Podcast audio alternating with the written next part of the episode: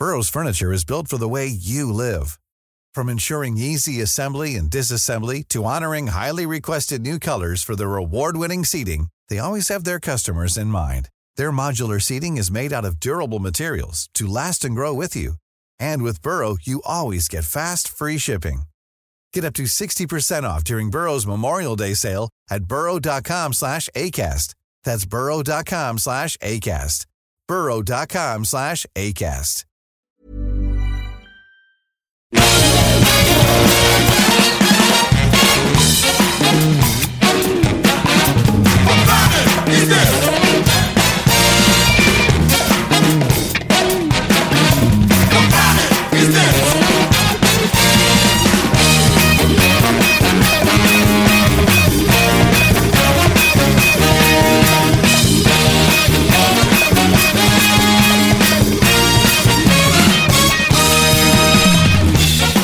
Salut salut les amis, c'est la rentrée, c'est l'épisode numéro 20 de Capture Mag, numéro 20. Et quand on dit numéro 20, on dit ivresse et ivresse des profondeurs. Et c'est parti. Je vois votre votre air déçu, affligé. Non, c'est ma chanson préférée. moi. Ah bah oui, je savais Stéphane. Rafik, ne t'en va pas, reste là. Je, je vous vois tous rigoler là, mais je sais pas quoi. C'est quoi cette chanson Il est possible que j'ai été ému la première fois que je l'ai entendu parce que j'étais tellement dans le film encore, c'est ça qui est terrible. Et Eh oui, car ce soir nous allons parler d'un réalisateur bien connu euh, de, de, de- de Des jeunes filles. Des jeunes filles. On va parler de James Cameron. Car euh, il y a une actualité de James Cameron, c'est pas souvent, hein, c'est une fois tous les 10 ans, voire un peu moins. Euh, et ce soir, l'actualité de James Cameron, c'est la sortie euh, de Terminator 2 euh, 3D au cinéma, la Oui, ressortie. Parce que nous sommes donc en 1991. Exactement. Et, euh, et donc, euh, j'arrête, j'arrête Céline Dion pour le moment. On y reviendra. Ah, t'as pas, t'as pas, t'as pas les couilles de la laisser jusqu'au bout. Non, j'ai pas les couilles de la laisser jusqu'au bout. Alors, euh, absolument pas. Donc, euh, ce soir, épisode spécial, épisode euh, long épisode, euh, numéro euh, consacré au réalisateur de Terminator, de Abyss, de Titanic entre autres, d'Avatar, De Pyramide 2, de Piranha 2, de euh, Dark Angel. de Dark Angel, tout à fait. Et oui, et dans la foulée euh, de la sortie euh, de Terminator 3D au cinéma, il y a aussi une autre euh, séance de cinéma à ne Alors, pas rater. Terminator 2 3D, non mais parce que Terminator 3D, Ouais. bon, c'est soit le premier Terminator ce qui est pareil, soit le Terminator 3 qui est en 3D. c'est- Est-ce qu'il va faire le premier en 3D Non, je pense pas. Non, il va refaire euh, Alliance. Il va refaire Aliens en Ouais. 3D Mm. Ouais. Ça peut, pourquoi pas, hein, ça peut être sympa. Ça pourrait être cool. Bah ouais. Ça permettrait d'avoir une nouvelle copie d'Aliens remasterisée, euh, re, re- remachinée. Euh, faut dire que moi je l'ai Avec vu. encore plus de poils sur Sigourney Weaver. C'est ça. On l'a vu ensemble au cinéma, un Terminator 2 3D avec euh, Rafik et, et Stéphane. euh, c'est pas Non, forcément. c'était moi, mais Ah, c'est c'était pas toi. grave. Bah, t'étais là, Stéphane Ouais, aussi. non, mais moi je l'ai vu après moi. Toi, tu l'as vu après. Pas là, pas cette séance. Bon, enfin, c'était Tendu, pas. hein, c'est tendu, David. Non, hein. mais pour moi, c'était pas un très bon souvenir, une très Oui, bonne journée, parce que je me suis fait voler mon vélo, donc. son, euh, son beau vélo anglais. C'est ça, euh, donc euh, non. Non, mais on va dire que ça fait deux mois qu'on n'a pas fait un épisode, donc t'es un petit peu rouillé. je suis un peu rouillé, ouais. Et donc c'était, la copie est magnifique. Elle arrive en Blu-ray d'ailleurs, en pratiquement en c'est même temps que. Sans compter que le film qui est derrière est pas mal non plus. bah oui. Euh, D'ailleurs, c'est ce qu'on se disait à la, à la, à la sortie. Enfin, on était un peu stupéfait dans mon souvenir, en se demandant mais qu'est- qu'est-ce qui s'est passé depuis 91 quoi? De, de revoir un blockbuster d'été euh, tel qu'on pouvait le concevoir euh, à, cette époque-là. C'était Enfin, une exception déjà à l'époque. C'était hein. une exception à l'époque, mais, mais- Ce qu'il faut dire aux gens, c'est qu'effectivement, le film, il est, il est restauré. Moi, je l'ai jamais vu comme ça, hein, T2. Oh, ouais, c'est magnifique. Et que la, la- le relief euh, Ouais, a- apporte énormément. Enfin, c'est pas juste. euh, on dit souvent le relief, gadget, tout ça. Moi, déjà, le, la- le dynamisme de la mise en scène de, de, Cameron, et je pense que quand on dit ça, tout le monde a en tête deux, trois plans iconiques de, de T2. Euh, ça, les voir en relief, c'est réjouissant.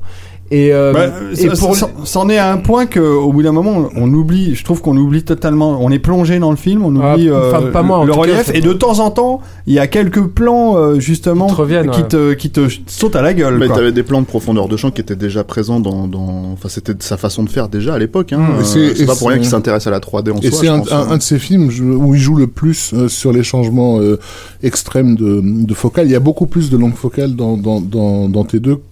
euh, euh, euh, pense, hein. euh, en fait de, de, de sa carrière.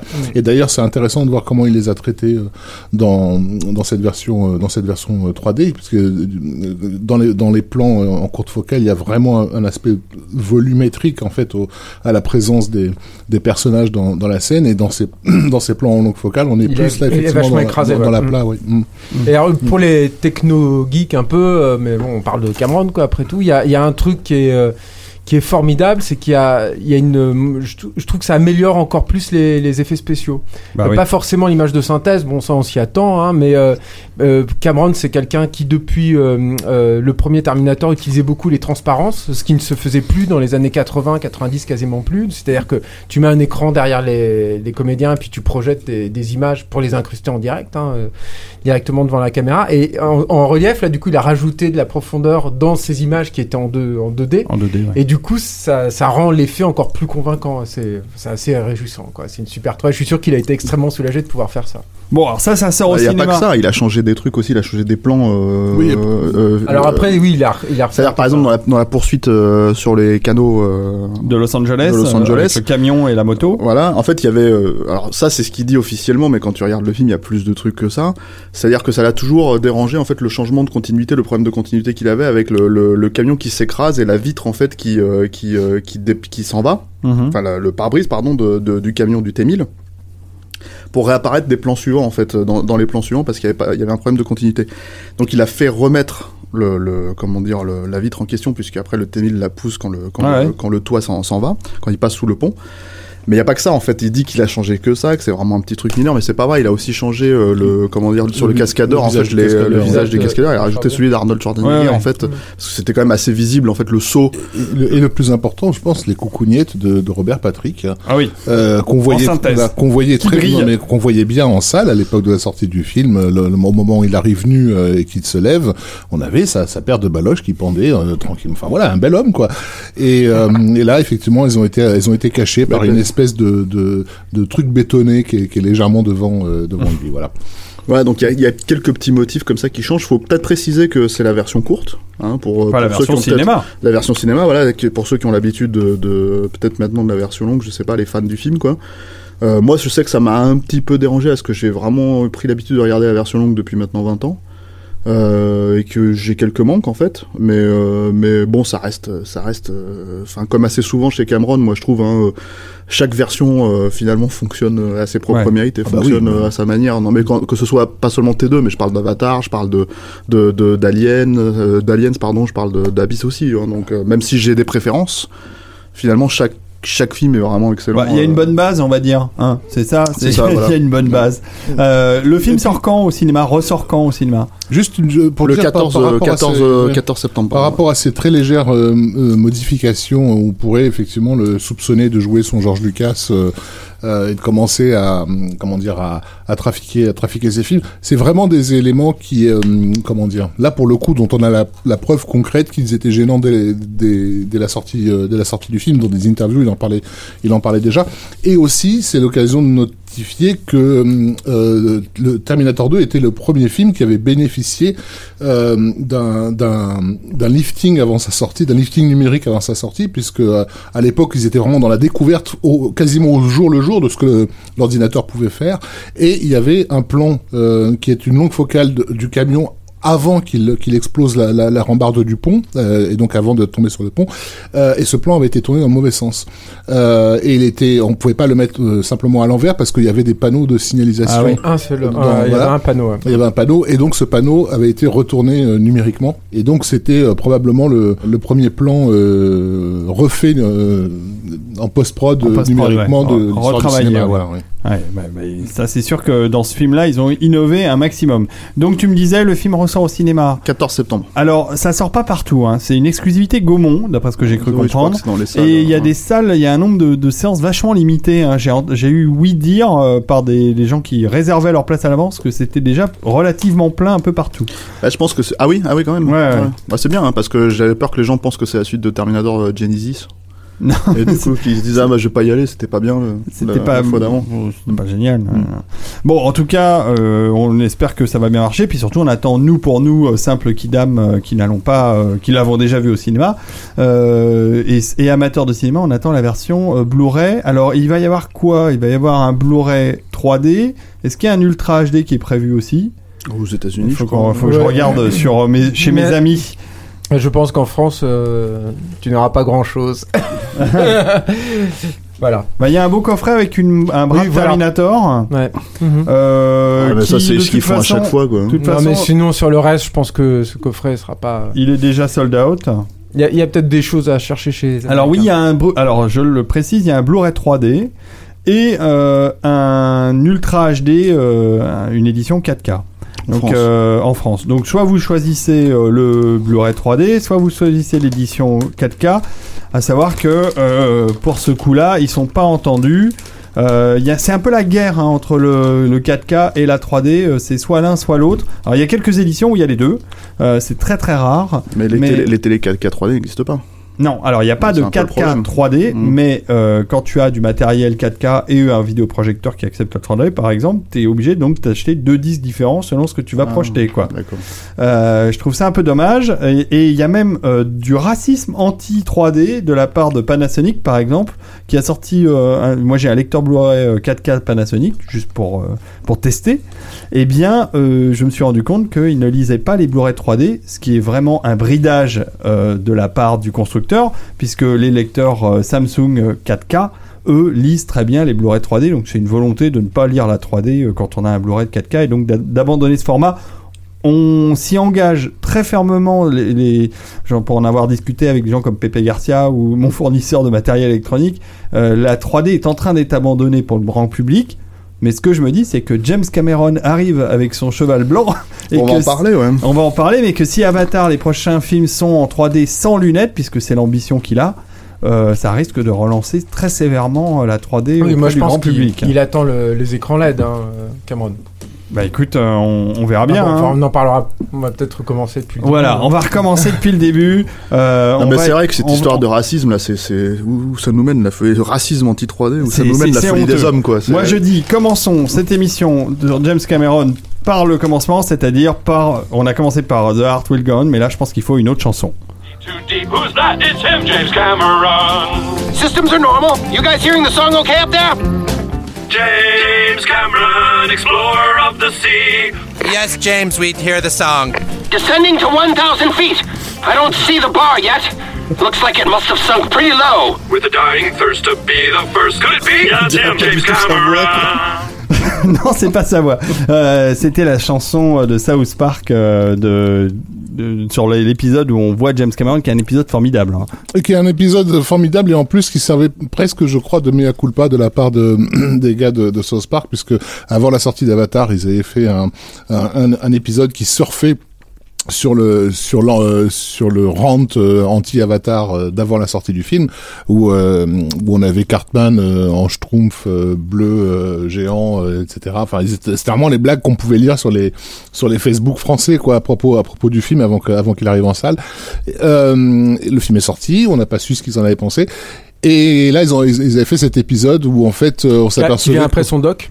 On s'apercevait que le, le- aux États-Unis que la, la, la barre, de la- en gros de la culture générale, la barre était tombée tellement bas euh, avec les émissions télé, les nouvelles séries, les films et tout ça que il fallait euh, euh, il fallait euh, un aventurier pour aller tenter de la redresser parce qu'elle était au fond des océans. Et donc c'est James Cameron qui, qui, Qui descendait pour qui s'y colle. pour remonter la barre. Et, et ça, ça a presque ouais, un an et demi d'intervalle, quoi. Ça, ça, ça sonnait presque comme un mea culpa de la part de de, de, des- de Trey Parker et Matt Stone. Alors, commençons par le début. James Cameron, euh, il a quel âge il, a, il est né en 54, donc il a 63 ans, le bonhomme. Euh, il est en forme, hein, il a l'air, euh, ça a l'air d'aller. Et il commence, euh, il on commence par où? On commence par euh, ce qu'il a fait au début, ses courts métrages. Euh, Bah, son- ce court métrage, il n'y en a pas 150, hein, il y en Bah, a un ouais. vraiment. Et puis avant même ce euh, court métrage, peut-être ce qu'il a, ce qu'il a motivé dans son dans son enfance et puis son rapport avec son frère, euh, parce que donc c'est euh, c'est un gamin qui était, euh, d'a- d'après ses propres dires, fasciné par euh, des gens comme euh, Jean- Jean-Yves Cousteau euh, notamment, euh, et, euh, et avec son frère, ils se sont en fait lancés dans l'ingénierie. Quoi, c'était des, vraiment des, des, des bricoleurs. Il était dé- déjà à cette époque-là. Le Curious Dans- Boy. Ouais. Mhm. C'est comme ça qu'il s'appelle lui-même dans le, le TED Talk qu'il a donné sur sa, sur sa carrière. Ok. Hmm. Euh, mais va, continue, Julien, t'es très bien parti. Non, non, bah rien. C'est vrai C'est qu'il y a un eu cette Canadien. volonté. Il est né il est né au Canada. Oui, oui, voilà. euh, c'est euh, c'est- quelqu'un qui est euh, qui a un esprit un peu scientifique hein, déjà de- à, à la base. Alors moi je sais pas trop quelles, quelles études il a suivi. Peut-être que tu peux plus. nous Euh, il, a, il a étudié la, la, la, la physique euh, au collège Fullerton, Voilà. euh, mais en fait il a changé tout d'un coup pour prendre littérature euh, anglaise, enfin l'équivalent Mm. de littérature chez nous, euh, et, euh, et, il a- et c'était en 73 et, ça, et il a quitté, euh, il a quitté en 74. Et ensuite, il a, c'est là qu'il a, c'est l'époque de sa vie où il a enchaîné plein de petits boulots, dont euh, le fameux, Camionneur. le fameux camionneur, euh, voilà. Et donc, euh, il va très vite euh, s'intéresser au cinéma, ce garçon. Et il va être engagé par un, un certain Roger Corman euh, au début des années 80 pour, euh, pour travailler sur ses productions. Oui, En alors, fait, à la fin des années 70 même, mais le truc c'est qu'en fait, c'est, c'est, ce qu'il faut préciser, c'est que c'est un autodidacte en termes de cinéma pur. C'est-à-dire qu'en gros, euh, Oui, il n'a pas fait d'école de cinéma. quoi. il n'a pas fait d'école de cinéma, euh, il a appris en fait euh, chacun de ses métiers. euh, sur euh, le tas en fait euh, littéralement c'est à dire que euh, ça vient de la, à la base de ses connaissances euh, personnelles Euh, et c'est ce qu'il a employé en fait quand il s'est retrouvé à faire les décors par exemple sur euh, sur je crois c'était la galaxie de la terreur euh, quand euh, comment dire euh, quand il a fait son court métrage aussi en fait euh, Xenogenesis. Xenogenesis, voilà, c'est c'est c'est c'est un film en fait qu'il a fait financer. C'est un peu comme Sam Raimi euh, Oui. et tout ça à l'époque. En fait, il a fait financer ça par des gens, par, par des dentistes. voilà, dans, dans- du coin, euh, pour pouvoir en fait en gros mettre en place, euh, enfin démontrer en fait ses capacités en tant jamais vu, savoir s'il est intéressé vu par ça. C'est- Ah, faut c'est- le voir. C'est Tu, intéressant. tu le trouves hein, sur YouTube, hein, tu Ouais, le- ouais, bah, bah, je regarde, j'avais pas pensé c'est à d'autant plus intéressant que, que c'est C'est extrêmement film, euh, consistant en fait avec ce que, ce que Cameron a fait par la suite. clairement Ça film, annonce, ça annonce beaucoup de choses. c'est clairement un film séminal, oui, bien sûr, tu le vois tout de suite. Euh, Il y a des, T'as il y du a- Aliens voilà. dedans, t'as t'as du, t'as du Terminator dedans en fait. Mais effectivement, c'est très important de, déjà de, de rappeler que c'est quelqu'un qui s'est vraiment formé euh, lui-même. Et, et ce switch, en fait, déjà dans ses études entre les études de physique et, et la littérature, il est, il est déjà intéressant parce qu'il montre euh, que, que ça va être les deux, les deux mamelles hein, de, de, de sa carrière. C'est quelqu'un de beaucoup plus érudit que ce que les médias ont eu tendance à, à, à vouloir voir euh, en lui. Il a, il, a, une grande culture et on, en parlera, j'imagine, dans cette émission, euh, notamment son rapport à la mythologie et, d'une réelle finesse euh, et d'une réelle érudition. Euh, et, euh, donc, comme il a, en faisant ces, petits boulots, en fait, il apprenait tout simplement avec euh, ce, bah, ce ce qu'on pouvait trouver à l'époque, c'est-à-dire les les, euh, les rares ouvrages techniques euh, qui, qui pouvaient exister. Euh, il allait dans les, à la librairie de l'USC, euh, là où l'école qu'il n'a pas faite, donc, pardon, et, et choper les thèses des autres étudiants en fait euh, sur des, sur des sujets justement comme les transparences comme euh, les, les différents euh, formats de pellicules etc et bien sûr bien, bien sûr les, les livres mais il n'y avait pas tellement enfin, on, voilà on croulait pas sous les ouvrages théoriques à cette époque là mais Il n'y avait pas Internet. Et, euh, et, et, et donc voilà, il s'est il s'est surtout formé au, aux effets spéciaux et sur un film comme euh, comme euh, Xenogenesis, il est euh, réalisateur, euh, producteur, production designer, euh, Scénariste. c'est lui qui anime. Enfin, bon, en gros, il fait, un Il fait tout. Et- Ouais, c'est déjà un artiste complet, quoi, très très vite. C'est-à-dire que euh, il va de, dès, dès Xenogenesis, en fait, il a un vrai œil de cinéaste. Euh, et, et techniquement, il est extrêmement pointu. C'est-à-dire que Xenogenesis, c'est un film qui est extrêmement ambitieux visuellement pour un court métrage. Euh, je, je, je crois me souvenir que quasiment tous les plans sont truqués ou presque, quoi, de- dans, dans mon souvenir. Au niveau de la direction artistique, évidemment, c'est fauché, mais il y, a une- il y, a, il y a quand même un vrai goût, euh, une vraie prise de risque, un vrai œil. Euh, et puis très vite aussi, il va révéler un vrai talent de, de dessinateur et de peintre. Euh, de, des peintures euh, très euh, réalistes hein, en fait hein. il va pas il, est pas dans le dans le design fou mais voilà il est il va il, va et, et aussi au niveau de l'écriture c'est c'est quelqu'un qui va très vite se révéler être particulièrement brillant faudrait peut-être parler aussi des deux films qui l'ont qui Qui ont l'ont- déclenché qui l'ont nourri. à cette époque-là Voilà. parce qu'il y a deux films les films et la, clairement- et la littérature euh, qui l'a nourri parce que mais il a eu euh, deux oui. expériences Mm. vraiment traumatiques il et déclencheurs. parlé, ouais, aussi, à euh, 2001, au évidemment. cinéma, 2001, ouais.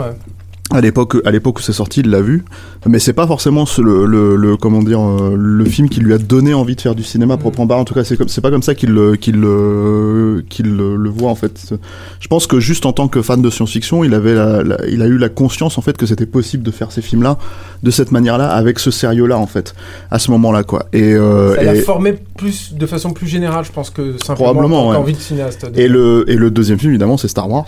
Mais euh, alors là, je pense que c'est plus une question, euh, pas uniquement euh, de de- d'appréciation automatique du film, mais de savoir en fait que de se rendre compte que c'est possible euh, en termes de, de comment dire d'audience, de de, de Et de jalousie aussi. voilà. Et, et voilà. Et le et le truc c'est que du coup en fait il y a euh, cette notion de dire euh, quand il est sorti de là c'est ce que je veux faire en fait tout simplement. C'est ouais, ce que je veux faire. C'est un personnage euh, très concurrentiel. Enfin, je veux c'est un, c'est un battant, c'est quelqu'un qui veut euh, faire mieux que, que, que tout le monde. Et, et effectivement, il a déjà l'idée de faire du cinéma avant la sortie de, de, de Star Wars. Et je pense qu'il se repose un peu comme pas mal de gens euh, euh, à, à cette époque-là. Comme- Star Wars, c'est un projet tellement anomalique au moment où il arrive, tellement pas prévu. Euh, qu'il y a tout un terreau de gens euh, qui sont nourris euh, de, de, la, de, la, de la littérature des pulps, de la BD, euh, de, de, de SF et de ces choses-là, et qui se disent un jour je ferai ça en film, et puis tout d'un coup Star Wars arrive et tout le monde Hein, quoi Qu'est-ce qui s'est passé? Et tu vois, ils, attendaient dix ans euh, encore avant, avant de pouvoir se lancer. Et il l'a dit hein, quand, quand il a vu Star Wars, il s'est vraiment mis un coup de pied au cul. Quoi. Il s'est dit, c'est- j'ai plus le temps à perdre, c'est maintenant. Quoi. Et, euh, et, et c'est là où effectivement il va il va gratter aux, portes de, de, Roger Corman et, et s'imposer. Et il a, il a les dents longues. hein. Il commence, il commence au bas de l'échelle et il fait vraiment en sorte de se rendre euh, indispensable. Il travaille, euh, il compte pas ses heures. Il devient très vite Euh, directeur voilà. artistique des ça. films sur lesquels il Non, travaille. mais ce qui est intéressant Sur une espèce de pseudo Star Wars dont on entend la musique de James Horner, un superbe. Les Mercenaires de l'espace, qui est un, qui est un Ah, film qui est un sur lequel, film sur lequel Cameron a basiquement à peu près tout fait. Euh, Non, mais ce qui est intéressant, c'est les raisons pour lesquelles il l'a fait, parce que d'un seul coup, quand il est en charge, par exemple, des décors sur un film, euh, le problème, c'est pas les décors en soi, c'est pas uniquement de faire les décors et d'être extrêmement pointilleux en fait dans sa façon de fonctionner, c'est aussi que il a conscience en fait euh, euh, que, ce qui est probablement le cas de, la plupart des gens par exemple qui font des décors au cinéma, mais il a vraiment ce besoin en fait que ça soit éclairé d'une certaine manière et c'est pour ça qu'il les fait d'une autre manière. Et donc du coup en fait il se met littéralement déjà en concurrence avec le chef opérateur sur le film, avec les cadreurs, avec tous ces trucs-là. Et donc d'un seul coup, euh, c'est ce qui va aussi motiver son, son, ce qui va devenir une réputation énorme chez lui en fait. C'est-à-dire euh, le, le fait d'être le, le, comme on dit euh, pour prendre l'expression américaine, le one, one man army de, de ses propres films en fait, d'être le mec qui va peut-être engager les meilleurs techniciens au monde sur son film. Mais, Mais à auquel on la pourra, fait pas. mais voilà, à qui il pourra clairement expliquer euh, leur travail, leur métier en fait. Et, euh, et- si tu peux pas faire aussi bien que moi, euh, c'est pas la peine de venir. oui, en en, gros, en euh, gros, je t'engage parce que j'ai pas le temps. C'est bah, en gros, Voilà, c'est ça. Et le Alors, truc, c'est euh, que ça, Battle ça s'est Beyond the défini Star- déjà là, en fait. Ça s'est défini déjà à ce moment-là, quoi. Le- les 7 mercenaires de l'espace, euh, dont le titre anglais est Battle Beyond the Star qu'on entend là, d'abord c'est une superbe musique de James Horner qui aussi prédispose euh, tout ce qu'il va faire derrière. séminale, donc ouais, Tout qui, à qui fait. va récupérer très largement. Et euh, et il n'y a pas que la musique que Horner va récupérer, euh, Va récupérer les effets spéciaux du film pour les remettre dans d'autres productions euh, après. Mais il faut avouer que le design du vaisseau principal du héros euh, fait par Cameron est magnifique. C'est une espèce de femme euh, nue, En euh, fait, volante. ça c'est la demande, de- c'est la demande de- des producteurs. Hein. Ils voulaient, ils voulaient euh, des paires de seins. Et Cameron a dû se prendre la tête pour réussir à caser, génial, à c'est caser des magnifique. boobs sur ce vaisseau spatial.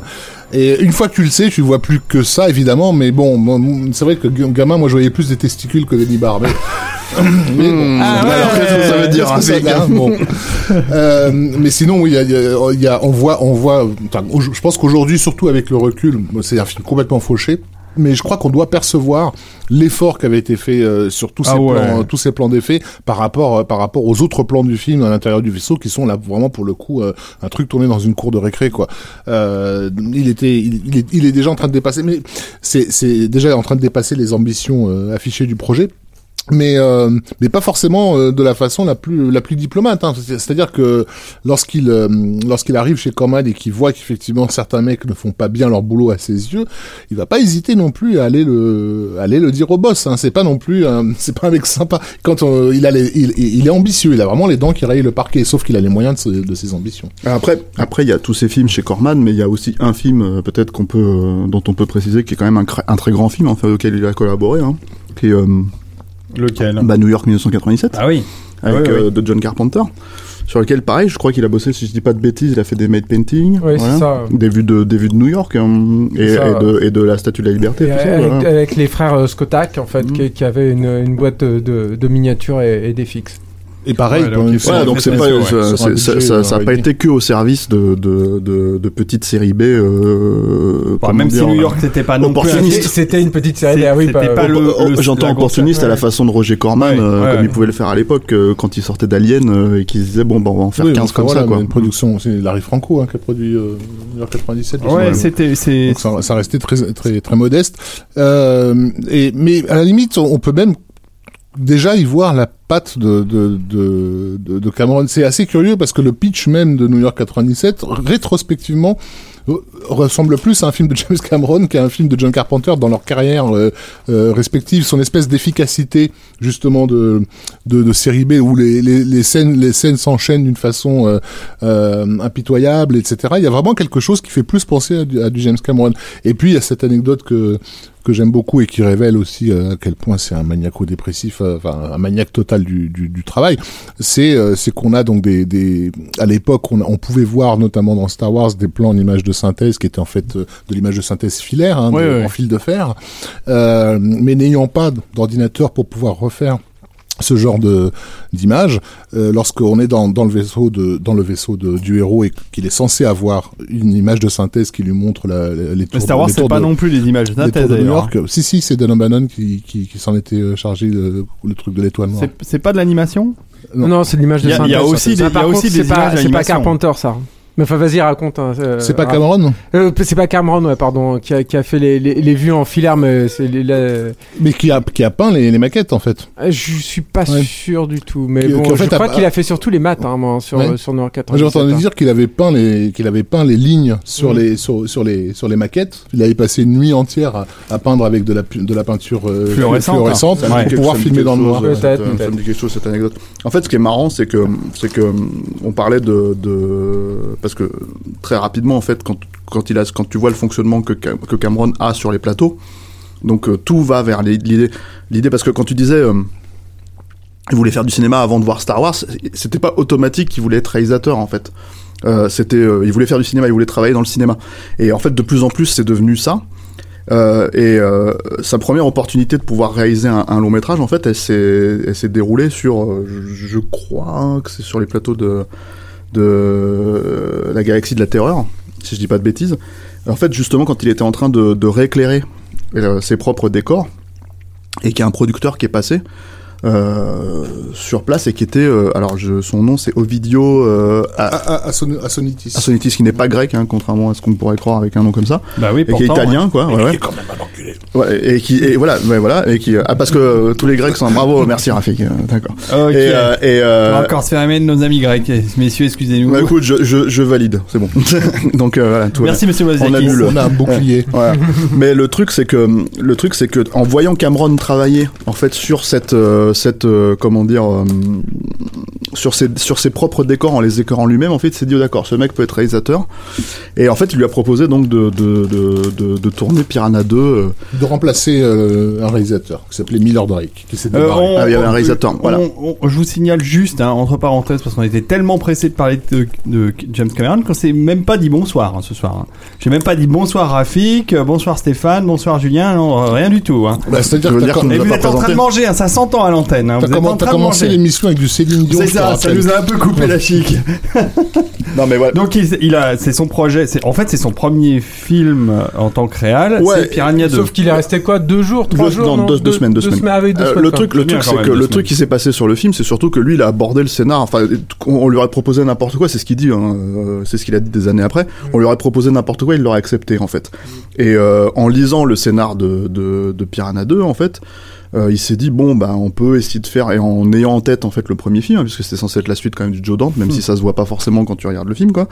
Euh, en fait son idée c'était bon bah c'est une comédie euh, satire enfin un peu satirique un peu voilà et on va le traiter sous, sous cet angle là au bout de deux semaines, il se, il se fait virer en fait euh, du euh, du, euh, du plateau quoi, et euh, et il se rend compte en fait que c'est le réalisateur, enfin le réalisateur c'est le c'est le comment dire c'est le producteur qui reprend en fait les rênes du projet Et le premier questionnement de Cameron, c'est de se demander ce qu'il a fait de mal en fait. Est-ce que, est-ce que euh, c'était dû à ses capacités C'est le fameux Ovidio qui a Tout à fait. ouais. réal, ouais. Ouais. Et Est-ce que, est-ce que en fait Cameron s'est demandé, est-ce que j'ai, est-ce que c'est mes capacités de réalisateur en fait qui sont à remettre en cause sur ce film? Euh, Comme on l'a renvoyé à Los Angeles, en fait, il s'est dit bon, est-ce que je reste chez moi ou est-ce que je, confronte la situation? Il est parti confronter la situation en Italie. Euh, il a vu les rushs, s'est rendu compte que c'était lui en fait, enfin que son travail était tout à fait euh, correct. Euh, a confronté le, producteur qui lui a, envoyé en gros se faire foutre. Euh, et euh, après la légende dit, euh, enfin Cameron le dit, mais ça me paraît un peu, euh, comment dire, euh, Oui, de- de- étonnant, c'est qu'en fait apparemment tous les soirs, avant de repartir euh, à Los Angeles, en fait tous les soirs il, il, il rentrait dans la, comment dire, dans la salle de dans la salle de montage et il remontait le film dans l'ordre dans lequel il avait été tourné quoi.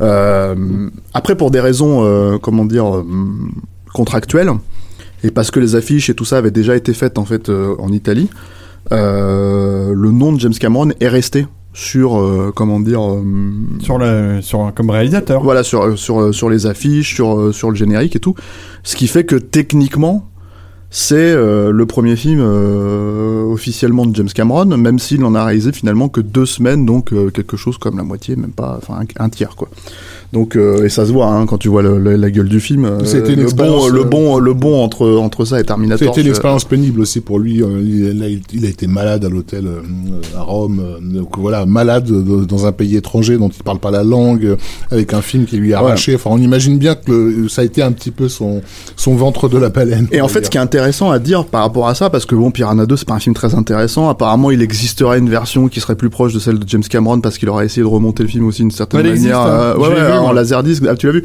Donc euh, bon, moi je connais pas trop. Enfin, comme je m'en fous un peu pas- de moi, Piranha pas 2, je t'avoue. super passionnant non plus. Non, non, voilà. Mais le, le, le truc qui est intéressant, c'est que c'est empirique en fait chez James Cameron, c'est-à-dire que chaque euh, chose, en fait, à ce niveau de sa carrière, en fait, va lui apprendre quelque chose sur la suivante. Et ce que ça lui a appris sur Piranha 2, c'est qu'il faut que j'écrive mes scénarios. Hmm. Il faut que je sois l'œuvre. Enfin, c'est moi en fait qui dirige cette œuvre-là, donc c'est moi qui l'écris, c'est moi qui, qui me met en place. Et toute l'idée de Terminator qui est partie effectivement du fait qu'il était malade, comme tu disais, sur le plateau et qu'il a eu cette espèce de rêve euh, d'endosquelette en fait. Bon, ça c'est assez célèbre hein, comme anecdote. Euh, euh,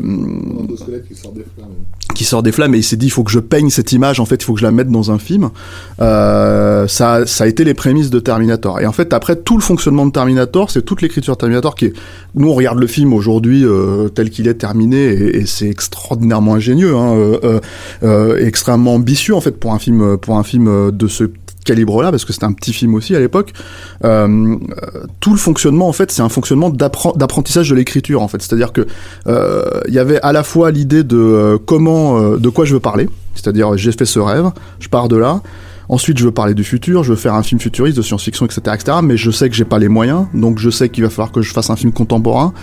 Et donc, comment est-ce que je vais faire un film contemporain? Et c'est là où rentre en ligne de compte la, la, la- le, le voyage dans le temps, etc., etc. Donc, c'est vraiment une, une euh, la façon dont il a, donc la façon, ouais, parce que tu me regardes et tu Bah, mets de la oui, musique, oui, mais mais voilà. je mets de la musique évidemment qui est en rapport avec ce que tu nous dis, Voilà. c'est-à-dire le La thème extraordinairement génial de Terminator. On l'écoute deux secondes, hein, c'est Brad Phillips. Ouais.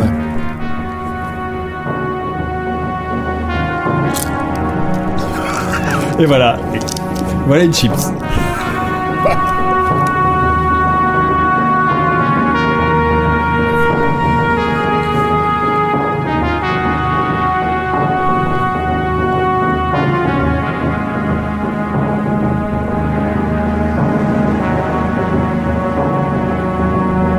Alors avant de vous laisser la parole, euh, Terminator c'est quand même un film où il y a beaucoup, beaucoup, beaucoup de choses. Et sur son réalisateur, et sur le film, et sur ses acteurs, et sur sa musique, et sur sa productrice, Gail Leonard, qui est aussi sa femme. D'ailleurs, on pourra peut-être parler des histoires de cul de James Cameron qui ont l'air assez compliquées, parce qu'il s'est marié 4 ou 5 fois. On peut avoir très facilement énormément d'infos sur ce film. C'est devenu un classique il, le méritait. Ah, C'est c'est c'est intéressant aussi de, de voir quelle a été euh, peut-être la réception euh, euh, à l'époque de, de, de, sa, de sa sortie. C'est-à-dire que euh, comme ça, euh, il est arrivé en France en étant déjà un énorme succès aux, aux États-Unis, il a été accueilli comme on aurait accueilli un blockbuster euh, à 3 milliards de patates. Quoi. Ouais. Euh, ce qui est intéressant, c'est que moi, je Je te parle de la France. oui. ouais. Moi, j'ai été le voir. Euh, c'était le blockbuster qui venait des, des, des États-Unis. Et je me suis retrouvé devant un film manifestement un petit budget. Et ça, euh, je sais que ma première vision du film a été complètement contaminée par ça. Je me disais, mais il est fauché ce film. Il est en où, fait.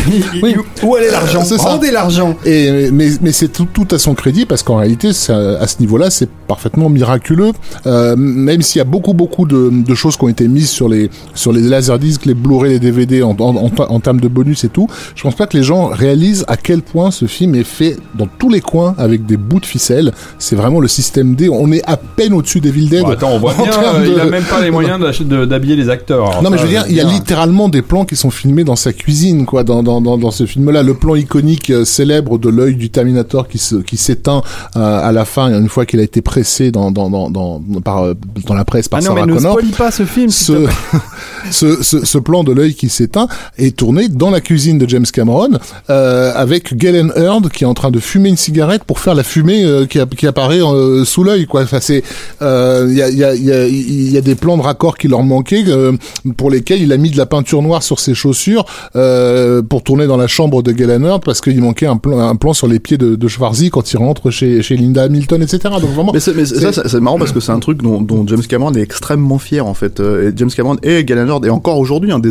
15, 25 ans après, euh, 30 ans après, il en parle et il le dit. Il dit on est extrêmement fier de, de nos racines en fait euh, du, du système D qui vient de, de l'école Corman, qui vient de, de et qu'il n'aura jamais oublié. Enfin, on en reparlera peut-être tout à l'heure, mais c'est une, c'est une méthode aussi qu'il a appliquée continuellement, y compris sur des méga grosses productions comme, euh, comme Titanic, où euh, il ne construit par exemple qu'une moitié de décor, et puis il, il inverse la pellicule et il inverse tout ce qui, tout ce qui est, euh, tout ce qui est écriture hein, pour donner l'impression qu'il a construit la totalité du décor. Ça, ça vient effectivement de ses racines de, de, de la série. Voilà. Et, et, et le truc en fait, c'est que c'est que donc du coup en fait sur un film comme comme Terminator qui est euh, et effectivement, on parle souvent du fait qu'il est extrêmement ingénieux euh, de manière, euh, de manière euh, dans sa fabrication même. Moi, je trouve que c'est aussi un des, euh, un des plus grands scénars de SF de ces, de ces 30 Mais- dernières années. quoi. C'est-à-dire que, en gros, euh, en gros, déjà, il y a une idée, moi, que je trouve euh, euh, qui me vend l'histoire d'amour totalement. C'est-à-dire que on peut questionner, si tu commences à faire le nerd, en fait, tu peux questionner euh, le, le voyage dans le temps et le non, fonctionnement, etc. etc. facile, euh, tout- Mais, mais ça serait perdre en fait le vrai, le vrai, le- la vraie idée qui pour moi vend totalement le, le, le film en fait, l'idée romantique en fait d'un homme qui accepte de voyager dans le temps, de ne plus jamais revenir à son époque, Parce qu'il est aussi déjà pourrité soit-elle, parce qu'il est déjà amoureux de la personne. Et ça, cette idée-là, elle est au cœur en fait du cinéma de James Cameron parce qu'il ne va parler que de ça. C'est pas, euh, je suis désolé, hein, David, c'est pas Roland Emmerich quoi, le mec, tu vois. Je veux dire, le mec, il a, il a, il a besoin de traiter des personnages. Pas, il y a de l'amour chez Roland Emmerich aussi. Voilà. à d'autres niveaux. Non, mais c'est- c'est le cœur- Il y, a- il y a aussi quand même un truc. C'est le cœur de ce que ça raconte. D'accord, euh, c'est- je suis d'accord avec vous et j'adore le film pour ça, mais il y a quand même un truc incroyable dans Terminator, c'est euh, le fait que Schwarzenegger ait accepté de jouer un méchant, parce qu'il avait déjà le vent en poupe à l'époque, et c'était pas évident. euh, Ça, c'est l'inverse en fait qui s'est passé. C'est-à-dire que ce qui s'est passé, c'est qu'à la base, on lui avait proposé le rôle de Du héros. Voilà. Du héros, ouais. Sauf que euh, Cameron euh, savait déjà qu'il voulait pas de Schwarzenegger dans ce rôle-là. Il s'est dit c'est quoi ce à la con? Euh, C'est assez pareil, c'est assez documenté. Il s'est pointé, il s'est pointé au déjeuner. Et Schwarzenegger étant extrêmement charismatique, et extrêmement drôle, et extrêmement machin, etc., etc., il a tout fait pour le mettre dans charmeur, quoi. Il l'a tout fait pour le mettre dans sa poche. Il lui expliquait que euh, il voulait le rôle du Terminator. Alors, il faut savoir que le, le rôle du Terminator, à la base, euh, euh, dans une première version du script, et dans- d'ailleurs on voit des peintures de... de comment il s'appelle C'était ouais. Lance Henriksen, et c'était le T-1000 en fait, c'est une version du T-1000. hmm. Euh, donc, euh, comment dire, un- un- un- une machine euh, mercuriale, enfin vraiment avec euh, avec une avec une logique comme ça polymorphe. Euh, et il s'est dit bon, ça c'est pareil, je peux pas le, enfin de toute façon technologiquement, pas on peut pas se le permettre. Pas avec le budget que j'ai. Donc en fait, il est parti sur sur cette logique de de De robot. de, de- de robot. Pas d'Android. Mais mais malgré tout, en fait, à la base, il voulait un, un- euh, il était resté sur cette idée en fait que ça soit euh, un, un un everyday man en fait, quelqu'un qui, qui un passe-partout en fait. Voilà, ce qui est pas le cas de Schwarzenegger. Pourquoi il a quand pas même eu l'impose, hein. Henriksen sur le 2 d'ailleurs Il y avait Parce que pas de il- problème. bah, Parce que Lance Henriksen il est joue dans le 1. Il est dans le premier, il Il meurt. joue hein. un des flics. Mais Il joue un des flics. Ah, ce, qui est, ce qui est- ouais, ce qui est incroyable dans, dans, dans Terminator déjà pour euh, ce premier vrai long métrage finalement hein, de, de Cameron, c'est que je trouve qu'il y a, déjà peut-être le, le truc qui est pour moi sa grande force, c'est que c'est des films complets où tout fait sens. Où euh, euh, dès l'écriture est prise en considération les conditions de, de économiques dans lesquelles euh, dans lesquelles va, va être fait le film, euh, les impératifs euh, technologiques et tout ça est intégré à la façon dont le film est écrit, au discours que tient le film sur le sur le monde, sur nous tous, etc. Et, et tout ça fait sens, c'est insécable.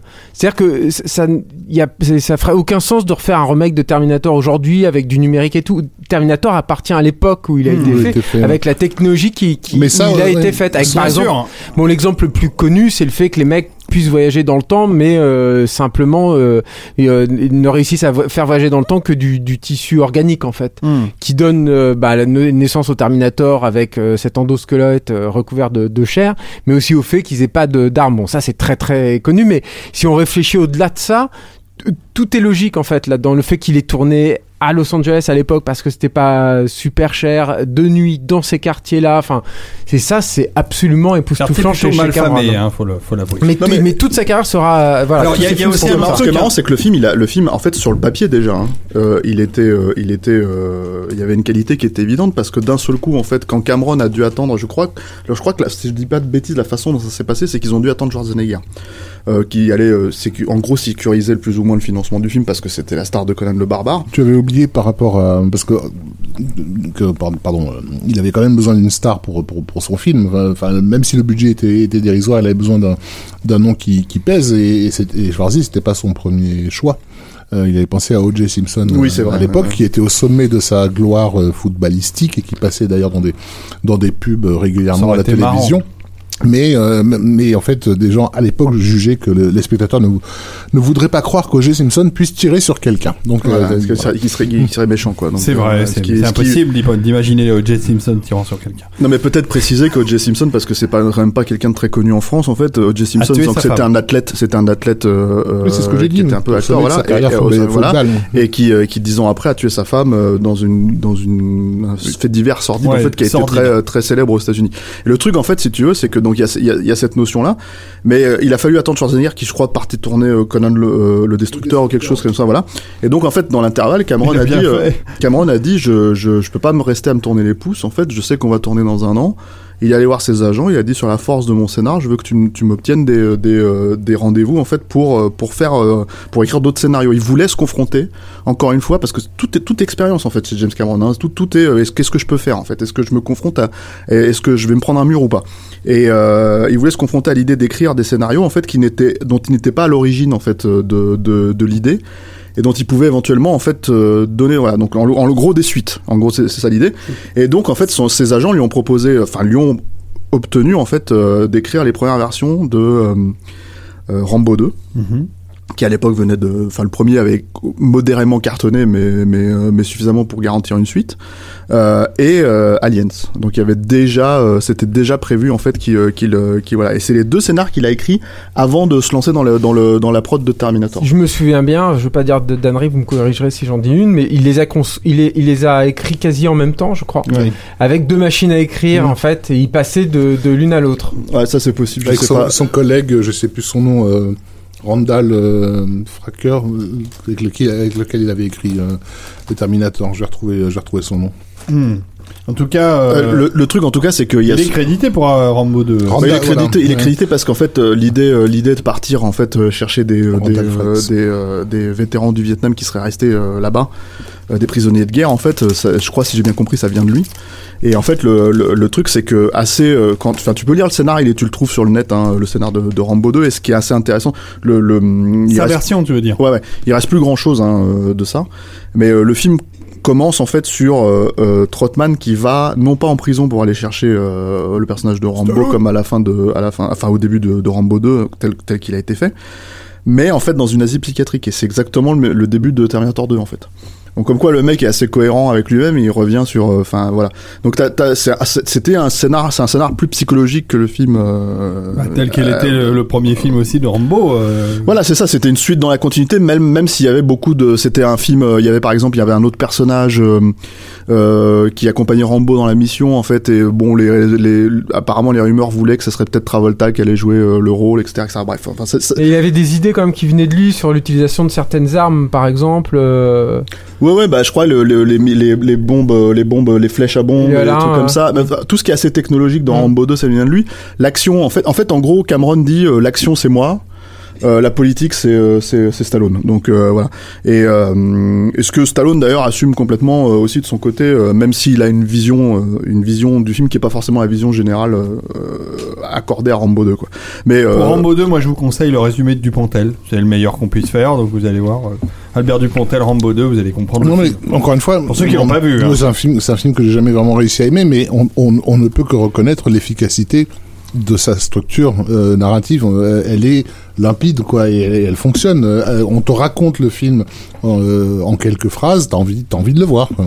Ouais, la- la- le, le problème c'est que c'est ce que faisait Stallone aussi à l'époque en fait sur un des films comme ça et c'était évident sur Rambo 2 quand tu lis le scénar de, de Cameron et quand tu vois le film à la finale c'est que c'est que euh, il avait c'est ce que Stallone avait fait euh, je fais vraiment une petite parenthèse rapide sur Rambo c'est ce qu'il avait déjà fait sur le premier Rambo c'est-à-dire que le premier Rambo il y avait une version de 3 heures euh, Stallone n'était pas du tout content de cette version il a demandé carrément à racheter le, le, le négatif pour le brûler il voulait faire disparaître le film de, de la surface de la planète et finalement en fait euh, André Vajna je lui a dit non tu peux remonter le film si tu veux. Donc il a remonté le film il en a fait ce qu'il en a fait c'est-à-dire il a coupé tous ces dialogues il a ramené ça à un film d'une heure et demie au lieu de trois heures. Je pense que c'était un bout à bout mais ça devait quand même bien faire deux heures deux heures et demie. C'était un drame à mon avis Rambo euh, le premier. Et il en a fait un survival en fait un film d'action avec des éléments dramatiques euh, psychologiques. Et il a vraiment ramené à sa portion a- il en a fait un film plus simple euh, à mon avis, enfin quand tu fais la comparaison avec Rambo 2, le scénar de Cameron et, euh, et, le, et le film à l'arrivée, c'est la même chose, sauf que la grosse distinction qualitative, c'est que au lieu que ça soit un film plus simple, c'est un film plus simpliste. C'est ça le problème Mmh, euh, de Rambo 2 vraiment. Et ça c'est tout le fonctionnement de Stallone. Il l'a fait- fait... sur d'autres films, il l'a fait sur Cobra, il a fait voilà. Donc le truc c'est que c'est que hum, c'est que ça c'est le premier et Cameron lui-même a accepté euh, le, le comment dire le, la règle du jeu, c'est-à-dire que Il était en- pas trop encore en, for- en position de force, quoi. bah, il était suffisamment en position de force pour faire des, des- pour faire les pour écrire les suites de ces films là quoi tu vois en tout cas mais euh, mais euh, mais disons il- que c'était avant la sortie de Terminator malgré tout. Donc, oui, euh, bien sûr. Euh, bon, euh, oui, oui, oui. Euh, même si les films se sont, enfin, Terminator est sorti avant Rambo 2 en l'occurrence, mais, Ah non, mais, avant, ouais. Et le truc, c'est que, c'est que c'est surtout, il s'en est désintéressé en fait. C'est-à-dire qu'il a cette façon d'aborder, euh, comment dire, euh, ce genre de projet sur lesquels il n'a pas une, une attache énorme. C'est qu'en fait, il se, il lâche prise en fait, littéralement. C'est ce qu'il dira sur les suites de Terminator plus tard. En fait, quand il fera pas Terminator 3 et 4, il dit voilà, je suis de loin ce qui se fait mais je lâche prise parce que ça n'a pas vraiment d'intérêt pour moi de de de de, de m'attacher à je n'ai pas je- il peut Il pas a les dit- contrôler et, et, et c'est ça le c'était bien Terminator Genesis. non mais ça on, on y reviendra parce que voilà après moi j'ai une théorie là-dessus mais le truc c'est que en gros en Le gros marketing.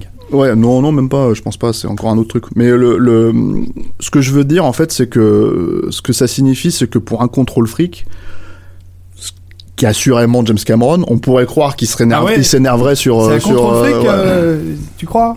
Voilà. Et on pourrait, on, pour- on, on pourrait croire qu'il s'attacherait à, à, comment dire, à, à, à Rambo 2 ou à Aliens, euh, même si c'était, on était, on savait pas encore que ça serait lui qui allait le réaliser à ce moment-là. Euh, et ça a pas, ça pas, ça pas forcément été le cas. Euh, pour revenir euh, à Terminator, effectivement, comme, comme disait Rafik, il y a, alors il y a contrôle fric jusqu'au bout, hein, parce que à un moment donné, enfin ça c'est une anecdote qui est assez intéressante, c'est que le, les prods chez M. Dale, John Daly, en fait voulait couper le film à l'explosion du camion, c'est-à-dire à la fin, c'est-à-dire que tout l'apparition de l'endosquelette euh, qui était pas encore terminé à l'époque où il a vu le premier montage. En fait, le, le, le- l'image par image était pas terminée, les effets c'était pas terminé. En fait, il a dit c'est de la merde en gros quoi. Donc vous me coupez ça et ça se termine là. Ils ont tué le Terminator, c'est réglé. Et Cameron lui a dit fuck off quoi. Il y a pas moyen. Il l'a carrément banni de la salle de montage. En fait, il a terminé le film coûte que coûte. Ce que ça a coûté euh, au film en termes de, de de comment dire de sortie, c'est que euh, euh, et Orion en fait ont refusé de vraiment, euh, c'est-à-dire quand le film a commencé à vraiment cartonner, qu'il a fallu rajouter des salles et des salles pour permettre au, au- au- d'agrandir le succès du film, parce que c'est comme ça que ça se faisait à l'époque. Hein, les films ne sortaient pas euh, dans 3000 copies d'un seul coup. Bah en fait le, le studio a pas voulu euh, euh, allonger le pognon, il a pas voulu, enfin ils ont vraiment laissé tomber le, film comme une vieille chaussette quoi. Et je, je crois. Que Cameron disait à l'époque, ils m'ont traité comme de la, dernière des merdes, voilà. Et, euh, et c'est ce qui fait que ça, que les droits en fait de Terminator étaient bloqués pendant 6 ans et que Terminator 2 à l'époque a mis autant de temps à arriver, c'est que Cameron refusait littéralement de faire le film avec euh, avec, euh, Endel. Endel, ouais. Euh, alors après après Et du, et du côté d'Orion, à l'époque, ils étaient. euh, subi- en fait, leur, leur locomotive, c'était plus des films comme. bah, c'était des distributeurs quoi Oui, sur le film. Mais c'était fait un nom avec un avec Amadeus, donc ils allaient pas non plus mettre le, le- les, les bouchées doubles sur un truc comme Terminator. Euh, c'est important de noter quand même que bah, c'est sa rencontre avec euh, Galen Hurd. Enfin, Oui, il se rencontré déjà chez Corman. Mais elle avait elle avait monté sa société de de, de prod en 82, la Pacific euh, Pacific euh, Western Production. Et, euh, et donc il s'était mis, en couple et, en- et, euh, et Cameron lui avait revendu le script pour, euh, Un dollar, voilà, symbolique, ouais. en, lui, euh, en, en lui faisant promettre que le- ce film ne se ferait jamais s'il n'était pas réalisé par James Cameron en fait. Et euh, et il faut noter, il faut noter quand même que sa présence parce que c'est un, un projet, on commence sans doute, qui a demandé énormément de batailles. Et, et, et je pense que Kellen elle, elle, elle a mis du sang euh, sur, sur mais le je pense que c'est, c'est, en tout cas à l'époque, c'était une productrice d'exception, hein, comme il n'y en a pas eu beaucoup, euh, voilà. Et euh, sinon, par rapport à, à, l'écriture, bon, ça c'est après la, sortie, bien sûr. Ce genre de problème arrive toujours après la sortie et après le, carton. Les, accusations de, plagiat sont commen- ont commencé à tomber. Alors, ça a été notifié dès la sortie. Moi, je me souviens que à l'époque de la sortie du film, c'était euh, comment il Bernard Lehoux qui avait fait une critique dans Mad Movies où il notifiait euh, les emprunts à Harlan Ellison et à la BD euh, euh, qui était un personnage, pardon, un personnage Marvel euh, des années 70. Euh, mais pour ce qui est d'Arlan Ellison, qui effectivement avait écrit euh, euh, ce sketch du, de- du soldat de, de- dans euh, The Outer Limits, en français ça s'appelait Au-delà du réel. Ouais. Euh, euh, renvoyé dans, dans, le- dans le passé, euh, bah, il y a eu de, il y a eu des tractations en fait. Donc bah, maintenant, on a son nom au générique euh, donc, Ah ouais. d'après euh, Arlan Ellison et tout ça.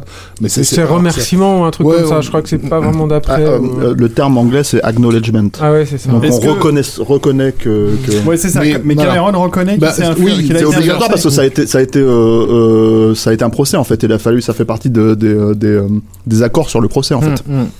Oui, mais euh, ça peut être, ça aurait pu être une influence souterraine dont il avait, dont il se souvenait plus a- consciemment. c'est- C'est toujours la, la, la, la, la- la difficulté, mais je pense que ça aussi ça lui a servi de, de leçon. C'est on, on sait que Cameron c'est un gros nerd de SF, euh, qu'il a bouffé, euh, qu'il a bouffé ça dans, dans les années 60-70, euh, de, de Edgar Rice Burroughs à Harlan Ellison. Quoi, il peut, il ne peut pas être passé à côté de, de ces trucs-là. Et en plus, ces concepts-là de SF euh, on, on- on avait été au mieux employés sur des séries télé, mais on les voyait jamais dans des films. Donc évidemment, il y avait la tentation aussi de enfin faire le film qui rende justice à, Enfin, à- à- euh, à non, ce là, genre c'est de, Richard Matheson, genre de hein. choses. Pardon C'est Richard Matheson euh, au-delà du réel, je crois. Non, c'est Harlan, Harlan Ellison. Alors attends, il y a un, parce qu'il y a un acknowledgement sur sur euh, Richard Matheson sur un autre truc. En en 86, en fait, euh, il y a- le, le procès a eu, a, a eu lieu et il y a, comme tu le dis, un acknowl- acknowledgement qui, a- qui a été rajouté sur les copies du film à partir de, de ce, de, de ce moment-là. Oui, mais je te Euh, parle de, toi, tu me parles d'Harlan Ellison et moi je te parle de Richard Matheson aussi. Il y a, il y a, il y a, Il y a- donc c'est un autre film, ce n'est pas que le, que, que, que le comics Marvel. Il y avait le fait est qu'à partir de, à partir de cette époque, générique. sur Wikipédia. À partir de cette époque, il semble qu'il va faire très très attention à, à, à garder euh, toutes les versions de ses, euh, de ses scripts euh, pour justement montrer euh, qu'ils ont été écrits à telle ou telle période, mmh, etc. Parce que euh, mais, des années plus tard, euh, il va il va être euh, il va faire partie avec les Wachowski des gens qui sont qui, qui, qui- Qu'on qui- l'accuse voilà, d'avoir piqué des trucs. euh. qu'on accuse d'a- d'avoir piqué euh, une euh, nana qui s'appelle Gloria Stewart, euh, voilà, qui a beaucoup fait parler d'elle à la fin des années 90, début 2000, enfin plutôt début, début 2000, en accusant à la fois Terminator et Matrix de lui avoir volé un scénario qu'elle avait écrit dans les années 70, euh, etc. Euh, bon, une espèce de, une espèce de zinzin, mais bon, c'est une femme, elle est noire, elle est pauvre, donc forcément, c'est, elle a raison, vois, donc, euh, et, euh, et tous les médias se sont un peu euh, un peu mis de- de- de- derrière elle. Le fait est que euh, au procès qui a, eu lieu, euh, James Cameron s'est pointé, paraît-il, avec des caisses et des caisses et des caisses de documents. Mais vraiment, genre au jour le jour, il y avait toute la prod de Terminator qui était notifiée avec les dates, etc. Donc, je pense que voilà, son procès, Cardinal Ellison lui a appris à, bien se, protéger aussi à ce niveau-là. Alors, je sais pas si, euh, si vous avez, euh, si vous vous rappelé de ces trucs-là à l'époque, mais il y avait des trades en fait dans les années en 87 ou en 88 en fait, parce qu'il n'y avait pas encore, c'est-à-dire que Cameron euh, avait l'air après avoir fait Aliens, on, on va parler d'Aliens, mais après avoir fait Aliens, on- à, la bien. même, à la même époque en fait, en gros, il y avait des an- enfin des hum, des euh, comment dire des annonces en fait comme quoi euh, Terminator 2 allait se faire Mhm. euh, mais euh, pas forcément avec James Cameron. Enfin, James Cameron restait producteur sur le film et en fait, il cherchait un réalisateur. Et apparemment, euh, l'un des noms qui venait, c'était McTiernan. Alors, je sais pas jusqu'à quel point c'était valide. euh, McTiernan, il était annoncé surtout à une certaine époque, mais. euh, Non, mais à- à- juste après, euh, à- c'était à l'époque à peu près de Predator, quoi. C'est-à-dire qu'il y avait, on parlait de Cameron, euh, de, de, de, de McTiernan pour faire Terminator 2 à l'époque où. euh, bah, il avait été annoncé sur Alien 3 aussi. Ah oui, oui, bon bah. Mais euh, mais euh, donc je sais pas jusqu'à quel point c'est euh, voilà c'est vrai. Et en fait le truc c'est que bah oui en gros après euh, après euh, après le, le succès de Terminator en fait il a été euh, Le carton, hein, on peut le dire. Enfin, Ouais. c'est- ça a été euh, justement. Enfin, alors que ça aurait dû être un plus gros carton, c'est ça ce que, je- Ouais, c'est ce que ouais, je voulais dire aussi, c'est-à-dire que comme les mecs ont pas soutenu le film en termes de salles, c'est euh, c'est euh, c'est intéressant de, de de voir un type comme Cameron du coup se enfin partir littéralement, enfin pas totalement quitter ses racines euh, de cinéaste indépendant de la série B, tu vois, mais euh, mais clairement parce que dans la fabrication Aliens euh, il y a de ça clairement, mais partir vraiment pour faire un film de studio en fait Mm. euh, derrière et en l'occurrence Aliens quoi. Moi j'aime bien l'anecdote, je la raconte à chaque fois sur Aliens, parce qu'elle me fait marrer. Et parce qu'elle démontre un peu le fonctionnement de Cameron, qui est aussi un charmeur et un dragueur en fait, et il drague, euh, Ouais. voilà. Mm. C'est qu'en fait euh, sur Aliens, il s'est pointé, euh, il s'est pointé devant les studios, et quand il leur a vendu en fait le, le, le concept du film, en fait en un seul euh, pitch. Et en fait il s'est il s'est pointé sur le, le tableau en fait de la salle de réunion, et il a écrit Alien. Donc les mecs ont attendu. Il a rajouté le S. S. Donc là, les mecs ont fait ah ouais. Et puis en fait, il a rajouté deux barres de dollars sur le S. Et d'un seul coup, il paraît que les les les euh, les, euh, les exécutifs de studio sont mis à applaudir quoi. Bon, c'est c'est c'est à dire que moi, je pense que ça il y a- tellement aux années 80 que c'est fort pour les. C'est clair. non, et puis et puis il y a un truc, il y a un truc de cynisme en fait derrière de qu'on pourrait croire qu'il y a du cynisme de la part de James Cameron, mais je pense que c'est plus en fait de le fait d'être extrêmement euh, intelligent en fait et de savoir quelle est quelle est euh, la personne qui qui sont Qui ses ar- comme interlocuteur, Voilà ouais. Tu débloques pas les, les budgets qu'il a de toute façon et qu'il va débloquer dans les années suivantes sans avoir ce genre d'attitude Ouais, parce que- vis-à-vis des studios. Rafik, tu disais que Terminator était un film euh, un petit budget, mais là, Alien, c'est fini. Euh, Aliens, on a déjà dit. Non, c'est un non, moyen budget, C'est un moyen budget Aliens. hein. Je rappelle que l'année de l'année de sortie d'Aliens, donc qui est une production Fox, euh, il y, avait un, un film. Ouais, mais ça, c'est parce que la Fox a pas d'argent. Non mais le, le- au mois, le mois ou la semaine où est sorti Aliens sur les écrans, il y avait un autre film qui avait coûté li- littéralement le double. Euh, Aliens c'était 15 millions je crois dans ces eaux-là, non? Je cherche. je et, cherche. euh, et l'autre film de, de- d'Universal, c'était 30 millions. Et Universal était rassuré justement parce qu'il n'était que devant Aliens, qui était un, justement un moyen budget. 18,5 millions de voilà. Mais, euh, À l'époque, c'était mais pas mal voilà. quand même. mais, mais cet été-là, Universal qui distribuait ce chef-d'œuvre qui est euh, Howard the Duck, Ah, Euh, bah était- oui, mais tu parles tout de suite des grands Voilà. films. était rassuré parce que justement en face, il n'avait qu'Aliens. Ouais. qui était donc parce que on, on- on- dans les années 80, il a fallu du temps avant que les séquelles à, à, à carton deviennent une, une norme en fait. D'habitude, les séquelles c'était là, il y avait un gouffre quoi. Le premier Grease, c'était un, un, un- un succès absolument délirant, monstrueux. Même les dents de la mer, par Voilà, exemple. ou les dents de la mer. Les deux, les, les deux de ces épisodes-là, c'est à peine si les gens les ont vus, tu vois. Euh, Ouais, puis bon, euh, quel film hein. Ouais. Grease 2 quoi. Grease 2, bah, Deux, Michel, ouais, ou euh, American Graffiti 2. euh, American Graffiti 2, dont même des cinéphiles ignorent jusqu'à l'existence mais qui est bien, aujourd'hui. pourtant. Et en bien. plus, qui est pas, qui est regardable. Donc, qui est un autre Ouais. film, mais que, que American avec des petits bouts d'apocalypse Now dedans. Euh, bref, mais mais mais donc voilà, on, effectivement c'était un pari euh, un pari euh, sur euh, sur le, le potentiel du premier Alien, mais mais déjà avant sa sortie, le, le film partait avec euh, avec euh, des handicaps et notamment le fait que Contrairement à d'autres euh, films de SF ou de genre de, de son époque, Alien est, est devenu quasiment un classique au moment de sa, de sa sortie. Il a été immédiatement respecté euh, comme, comme film. C'était pas du tout le cas des trucs à la Blade Runner euh, et, et d'autres d'autres films ou même les Indiana Jones. Mais Alien, c'est moi je me souviens, les adultes autour de moi, il y a un côté ah, quand même quoi, Alien quoi. Mais aussi parce qu'il y avait un petit cachet européen dans, dans, dans le film, un, un sous-texte psychanalytique, tout ce que tu veux quoi. Aliens, par contre, dès la bande-annonce, tu sens déjà que c'est pas tout à fait la suite du premier, quoi. Non, mais enfin, Euh, même, la- sur le tournage, hein, apparemment, ça a été le, le- même le premier, le premier problème, un des premiers problèmes de Cameron, en fait, c'est que l'équipe anglaise sur le tournage, en fait, euh, refusait, enfin, enfin, enfin, refusait d'écouter ses, ses, ses consignes. Dans le sens où, euh, en gros, si tu veux, c'est euh, le type euh, se pointer pour faire un film. euh, Enfin, en gros, si tu veux, on lui reprochait de film faire, de guerre. on lui reprochait de faire Rambo euh, Alors, dans l'espace. dans, dans on- l'imaginaire de, l'équipe anglaise, il y a plein de problèmes Voilà. déjà. On de- a- de- ils ont un, surfeur californien qui vient faire la suite d'un film réalisé par un compatriote anglais. oui. Enfin, tu vois, on était vraiment dans un. Les Alors, mecs deux étaient- secondes, deux secondes, on va, on Ouais. va se faire plaisir en écoutant quelques secondes de la musique d'Horner qui est assez géniale dans Ah, Aliens. je vais pouvoir manger des chips. Mange des chips.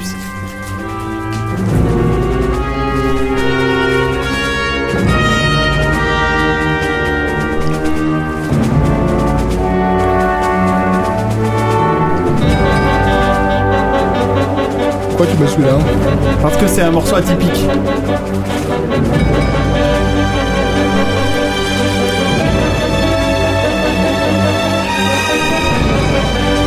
Que c'est du Horner, il n'y a aucun doute. Oui, non, c'est euh, c'est dans la lignée de ce qu'il avait fait pour. Et, et c'est très militaire, donc en fait c'est le, thème qu'il y a euh, au moment où il se prépare à, descendre sur la planète. Mhm. Alors j'aurais pu vous passer les scènes d'action avec les aliens, mais je trouve que ce morceau qui est dans l'édition Deluxe d'Ares de Aliens, c'est un très joli morceau qui est pas dans le, le CD original et, euh, et on y retrouve toutes les, tous les tics et toutes les, tout ce qu'on aime ouais. chez Horner. Non, bien sûr, mais après, ce, ce que les gens retiennent de la musique d'Alien, c'est plus, euh, c'est plus le morceau euh, Resolution and euh, Hyperspace, c'est ça? Ouais. Non, pardon, Countdown. Oui, oui, le, le, le le- Countdown. le morceau de fin. Le- non, la- l'avant-dernier, Ouais, Count- ouais, Countdown qui a servi sur, Oh, sur, euh, 4 Die Hard aussi. 4728 Oui, c'est euh, ça. bandes annonces. Bref. Il y a un gouffre euh, pour, rebondir donc sur cette équipe anglaise. Peut-être qu'on on peut en parler. C'est pareil, ça a été extrêmement documenté. euh, euh, mais je pense qu'il y a eu un gouffre culturel. Euh, clairement, qui euh, déjà c'est vrai ce que disait Rafik, c'était euh, l'américain qui venait investir et, et euh, braconner sur les terres de chasse euh, anglaises. surtout- Lucas s'était euh, confronté à ça aussi sur Star Wars hein, Oui, avec oui. ses équipes anglaises. Oui, oui, il mais- avait eu du mal. hein. sauf que là, mais c'est je pense encore- que c'était encore, encore pire. C'était pire. Parce que euh, il y avait une, une fierté monumentale des équipes euh, anglaises Ah oui, oui. de ce Ah bah, studio-là euh, d'avoir travaillé sur un, sur un film comme Alien. Donc de voir ce mec qui venait avec ses, une partie de ses propres équipes et imposer sa propre façon de faire, qui était complètement iconoclaste. C'est-à-dire que le, le- le- la, façon de tourner, la façon de d'u- d'utiliser par exemple du matériel qui venait de l'aéroport euh, euh, voisin pour euh, pour concevoir certains décors, etc. C'était c'était quelque chose qui était assez atypique, atypique, quoi. Ça, ouais. ça- ça ne se faisait D'ailleurs, pas tu comme as ça. interviewé Denis Lowe qui avait bossé sur les décors et les maquettes du premier film et euh, qui a pas fait grand, qui a pas beaucoup boxé euh, sur le 2. euh, Non, mais lui, c'était de loin en fait. Il était dans son propre studio parce qu'il avait inventé une propre système de caméra pilotée par ordinateur. Donc il n'a pas assisté à, tout ça. Il n'était pas dans le feu de l'action, quoi. Il n'était pas là où Cameron a. Enfin, ça, c'est- très connu aussi. A, est, rentré dans l'art de la dame qui apportait le thé pendant la, pause du tea time à 4 ou 5 heures de, de l'après-midi, quoi. Cameron s'est excusé auprès. A dit qu'elle avait pris un- une balle pour l'équipe. Non, mais c'est marrant parce que c'est effectivement, voilà, euh, c'est euh, le système de fonctionnement. Il fallait boire son thé à 4-5 heures et lui il comprenait pas, en fait, culturellement, comment ça pouvait se, ça Et pouvait, on pouvait arrêter l'énergie d'un film, en fait, pour, l'énergie d'un tournage pour, euh, pour aller boire du thé, Et quoi. il s'était pas imposé là-bas, c'est-à-dire que euh, Terminator, pour la plupart des gens, c'était un bête film d'action avec non, il était pas sorti. en fait, il il était pas sorti quand il a commencé à tourner. C'est ça le truc, que, en il, fait. il avait que Piranha 2 alors, à leur montrer. hein. Oh, le, le truc, c'est qu'en fait, le film n'était pas encore sorti en Europe euh, quand ils ont commencé le tournage d'Aliens. Alors, le truc qu'il faut, faut dire euh, aussi euh, à cette époque-là, c'est que tu dis, voilà, euh, 18 millions, c'est pas un petit budget. ça restait, un- au vu des ambitions du film, c'est quand même un, petit budget. T'as quand même des, des, des, comme toujours, hein, chez Cameron, à chaque fois qu'un nouveau film sort. Euh, du jamais vu total, quoi. Ouais, total. C'est-à-dire, euh, enfin, la scène finale avec la reine tout, et, euh, et, euh, voilà. Euh, et Et le- ça, pour le coup, les équipes anglaises sur l'arène euh, Alien, elles ont fait un boulot. euh, C'est ricain en fait. Ah bon? Je que c'était les Anglais, moi. Non, il a fait venir en fait les équipes euh, de- du Stan Winston Studio qui s'entendaient pas trop d'ailleurs avec les équipes anglaises, donc euh, non, c'était c'était très compliqué. Non, mais C'est après, beau. Alors, ouais, bah, écoutez, pendant que tu manges ta chips, Ouais. euh, si je peux vous faire rêver deux secondes. non, mais parce que vous me coupez tout le temps. vous, Euh, Moi, en 1986, euh, j'ai eu la chance, j'avais 18 ans. Il avait 18 ans, vous voulez chanter? Non Bon, d'accord. Euh, j'avais 18 ans et euh, j'étais à San Diego au moment de la sortie d'Aliens. Et euh, j'ignorais, euh, pourtant j'étais cinéphile, je voyais le cinéma, mais je m'attendais, j'attendais pas à la sortie d'Aliens, euh, je l'attendais pas. Et je vais au mall du coin et À l'époque pré-internet. Exactement. Et je vois cinéma euh, et je vois euh, Aliens. Je dis ah chouette. Et je suis rentré ne sachant pas du tout ce que j'allais voir. Moi, J'avais savais ce qu'était le premier film, mais je m'attendais, je savais pas ce qu'était le deuxième et ce qu'allait être le deuxième. Et en plus, je suis rentré dans une salle de cinéma THX. Et là, donc, j'ai eu deux chocs, celui du logo THX de l'époque et, euh, et qui a enchaîné sur Aliens derrière. Et ça, ça a envoyé le bois méchamment. Qui quoi. est donc, si je ne m'abuse, le premier film mixé et sorti en Dolby SR. C'est bien possible. Euh, et et c'était assez remarquable aussi parce que je l'ai vu dans une bonne salle, peut-être la seule en France qui devait la- avoir ça. Et on n'avait pas du tout les infrabasses à l'époque, euh, comme on l'a sur ce film-là. Et le film euh, qui démarre euh, enfin, après la, après la vue du vaisseau, on a ce, ce, La ce porte qui tombe. voilà, la fameuse porte qui tombe. Et je là, sais que dans la, la salle, salle- tout le monde se demandait ce qui se passait. C'est ouais. clair, ouais. Mm. Je me souviens de ça aussi, ouais. C'est marquant, hein. c'est clair- clairement marquant. Et le, et le laser qui balaye, et t'as Mm. une espèce de, de bruit de basse quand le laser passe devant la caméra, c'est vraiment très impressionnant.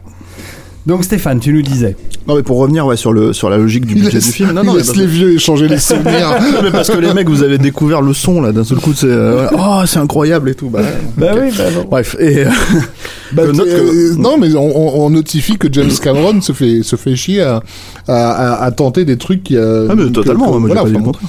Et euh, le, le truc qu'il fallait donc préciser, ouais, c'est que pour pour un budget euh, que toi tu estimes conséquent sur un truc comme ça, il faut savoir que euh, comment dire. euh, tout était aussi encore une fois fait à l'économie en fait là-dedans alors pas à l'économie de Terminator évidemment hein, euh, c'était un peu plus voilà mais euh, pour donner l'exemple en fait Galen Hurd par exemple et James Cameron venaient en voiture eux-mêmes ils avaient pas il y a de coutume en fait sur sur ce genre de de, de film de studio D'avoir un fait chauffeur. d'avoir un chauffeur ou les, les producteurs en fait et, et leur chauffeur et c'est même une logique de, pouvoir en fait de, de montrer son pouvoir de dire voilà bah, moi je me fais je me fais euh, conduire en fait sur le plateau Euh, là l'idée c'était de montrer c'est chaque sous compte en fait donc le truc c'est que quand on fait le film et ben voilà on va pas mettre de l'argent dans des chauffeurs ou des machins on vient avec notre propre voiture on fait euh, et en fait on, on met tout l'argent en fait dans le film alors je Bah, sais que ça c'est un truc voit, hein. oui, mais c'est un truc, c'est marrant parce que c'est un truc qui a toujours été un peu reproché par la suite à James Cameron, c'est-à-dire de faire péter ses budgets euh, dans tous les sens. Mais je pense que le problème, c'est que c'est que personne se goinfre en fait. Enfin, je veux dire, à la fin, euh, Cameron se goinfre quand même. Il, est, il gagne, il gagne des, des, des, thunes pas possibles en fait sur ses films, mais Enfin, euh, il est la première personne à travailler plus que n'importe qui d'autre sur le film. Donc, en l'occurrence, euh, je vois pas une grosse distinction. Je sais que ça lui a été pas mal reproché. En fait, à l'époque, il faisait des films euh, avec des budgets euh, serrés, donc euh, chaque sou comptait. Et puis maintenant, il se lâche avec Terminator 2, avec euh, avec True Lies. Il lâche, euh, il lâche une. Moi, j'ai moi j'ai beaucoup lu ça hein, à l'époque. hein.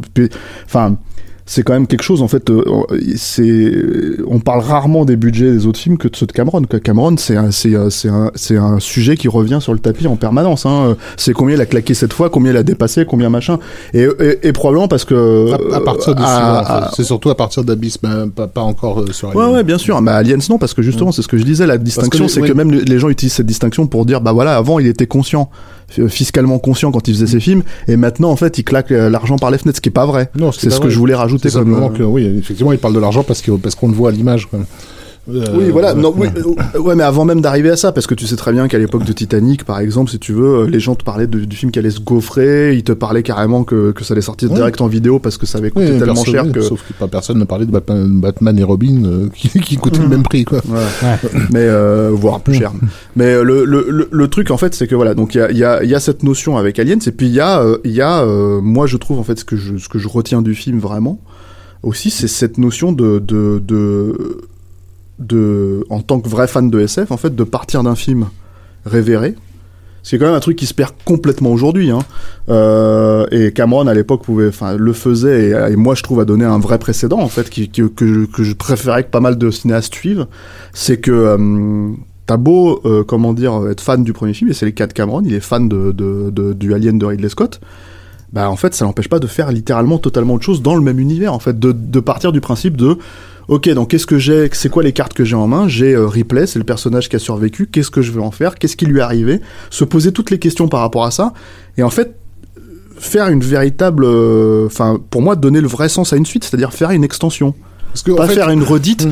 voir euh, ce qui est devenu aujourd'hui euh, le, le Le- problème, de, le problème des, euh, enfin le grand, la grande grande disais du cinéma hollywoodien, c'est de, de refaire la même chose. Le Ridley Scott est un, est est un film européen aussi dans le sens où, où, au fond, il se préoccupe assez peu euh, je dirais, des questions euh, rationnelles qui ont trait à cet univers, c'est-à-dire de la, la logique des aliens, d'où ils viennent, etc. Je parle en 79. hein. Mm. Aujourd'hui, il te dira le contraire, mais au moment où le film se fait, euh, c'est pour la beauté du geste, d'une certaine façon. Il y a quand même le truc cyclique de l'alien qui se Oui, mais- reproduit, mais bon, c'est vrai qu'il y, a- il y a de la magie en la, fait. la planète alien par Giger, c'est parce que juste elle est cauchemardesque, Ouais, quoi, ouais, et, c'est beau. Et on se pose plus, pas, pas plus de questions que. Il est que- plus que cartésien Cameron. Ouais, mais et, et- et ça c'est aussi un, un, un truc que nous en France on a du mal à comprendre par rapport au public américain.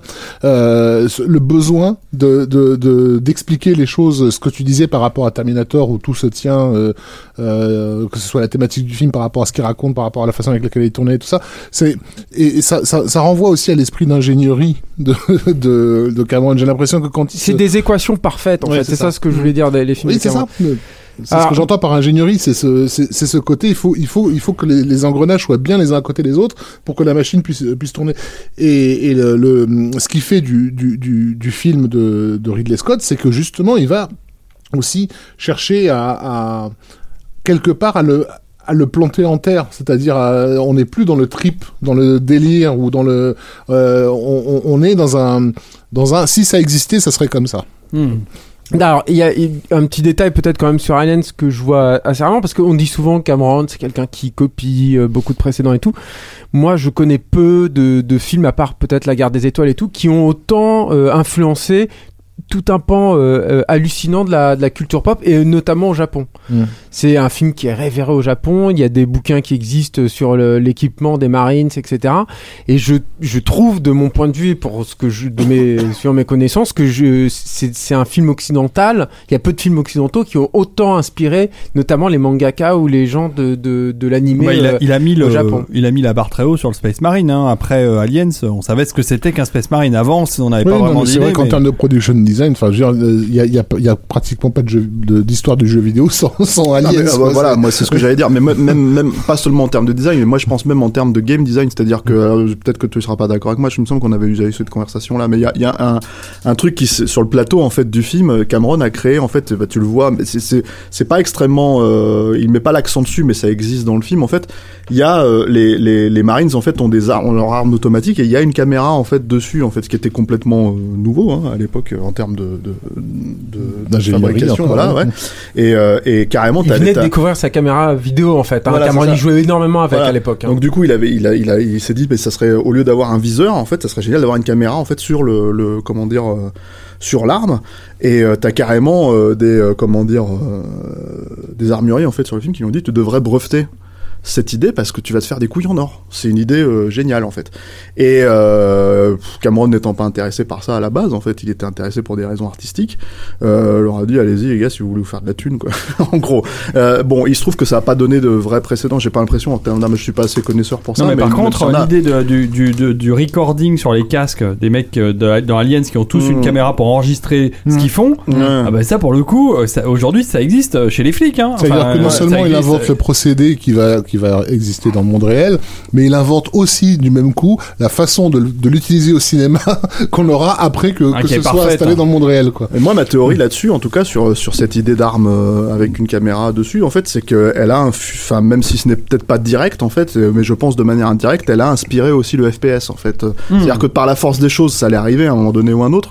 Mais je pense qu'un film comme Aliens, qui est effectivement extrêmement, euh, comment dire, influent dans le dans le jeu vidéo, parce que quand tu joues à l'autre. Clairement les mecs euh, citent Aliens, tu vois, etc., etc.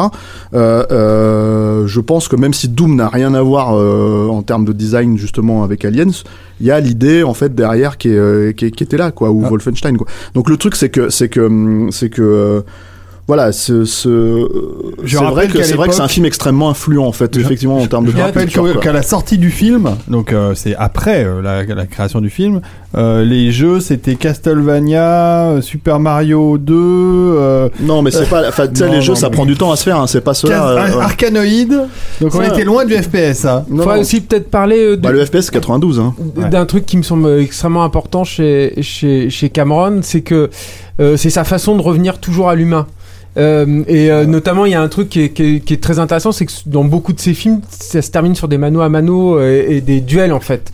C'est-à-dire que souvent, t'as un truc avant euh, gigantesque, dantesque. Alors c'est l'explosion de camion dans, dans a- il y a Terminator. souvent trois, il y a trois climax en Voilà. fait. ouais. Il, y a le, il y a le climax explosif, Voilà. il y a le climax euh, on, on- on défonce En- tout, et il y a le climax émotionnel.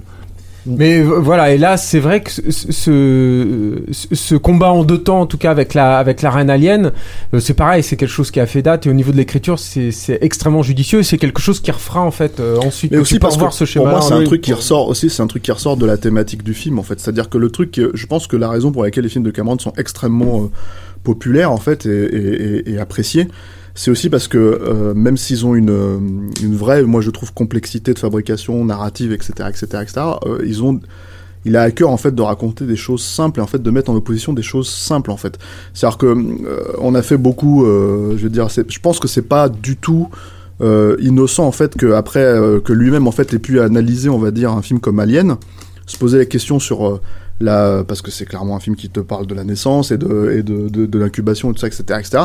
Et de poser en fait, si tu veux, une machine, enfin pas une machine, mais une créature biomécanique en gros, et dire bah voilà, on va prendre l'humain et en fait on va raconter cette histoire-là et en faire une mère, en fait faire de de, de comment elle s'appelle de Sigourney Weaver une, une mère, ouais. Mm. voire une mère de substitution quand tu regardes la version courte, enfin tu comprends quand tu regardes la version courte parce que tu comprends vraiment euh, comment dire euh, euh, son attachement à Newt. Euh, et euh, l'instinct de survie qui ressort en fait euh, l'instinct de maternité qui ressort et quand tu regardes la version longue qu'on a découvert quelques années après en 92 t'as carrément en fait t'apprends qu'elle a perdu sa fille dans l'intervalle en fait de sa cryogénisation donc le truc c'est que Ces de héros son affrontent leur, leur personnel, démon. pardon. Ouais. et Ça voilà aussi. non mais voilà donc- ces personnages affrontent leurs démons. Enfin, c'est toujours ça. Tu Mais vois, ce le, que- ce que dire que, que- le ce que je veux- T800 qui affronte le T1000, euh, c'est ça aussi. Bien sûr, Enfin, mais, euh, mais le truc que je veux dire, c'est que pour moi, c'est peut-être la première fois parce que même si ça racontait ça dans Terminator, même si ça racontait le- le- l'idée de créer le- l'espoir, en fait, la- la- que le, littéralement le, le- la naissance de John Connor, en fait, la, la- la création de John Connor dans le premier, le, le fait qu'elle tombe enceinte. C'était littéralement l'idée de créer l'espoir en fait pour l'avenir. Euh, c'est euh, un truc qui est pas démontré clairement dans le film. C'est-à-dire que c'est le c'est un thème général et qui sera beaucoup plus exploité dans le 2 quoi, par la force des choses puisqu'il sera né. Là, on a vraiment ce, ce, ce- cette thématique qui est vraiment en avant et qui, qui pour moi infuse totalement le film. C'est-à-dire que elle est, en, elle, elle est en équilibre par rapport à, à comment dire euh, à tous les Space Marines qui sont des gros bourrins, euh, tu vois. Et t'as d'ailleurs un personnage de femme euh, Vasquez en fait qui est quand même juste l'antithèse euh, à ce niveau-là euh, du, de, De la de. Ripley quoi. Voilà. Non mais voilà donc t'as tout, t'as tous, t'as tous ces rapports en fait qui Avec sont une, euh, bonne, une bonne blague d'ailleurs, une bonne réplique à ce sujet, euh, comme lorsqu'on lui demande euh, est-ce qu'on t'a déjà pris pour un homme et qu'elle répond non et toi. Mais euh, mais ça le le ça on- le travail sur le, les Elle dit ça à un homme, hein, faut le préciser. Oui, bien sûr. On parlait à des le replays. travail, euh, le, travail euh, sur les archétypes, euh, il- il- là, il vient pour le coup effectivement du du, du Camerode littéraire, quoi. C'est-à-dire que je pense aussi tout simplement, il faut le rappeler, mais bon, que euh, Ripley, euh, c'est un personnage assez exceptionnel. D'autant plus euh, à cette époque-là, c'est une des premières euh, action, Héroïnes. action woman Ouais, ouais, bien sûr. qui, qui se pose là, quoi, vraiment de- d'emblée.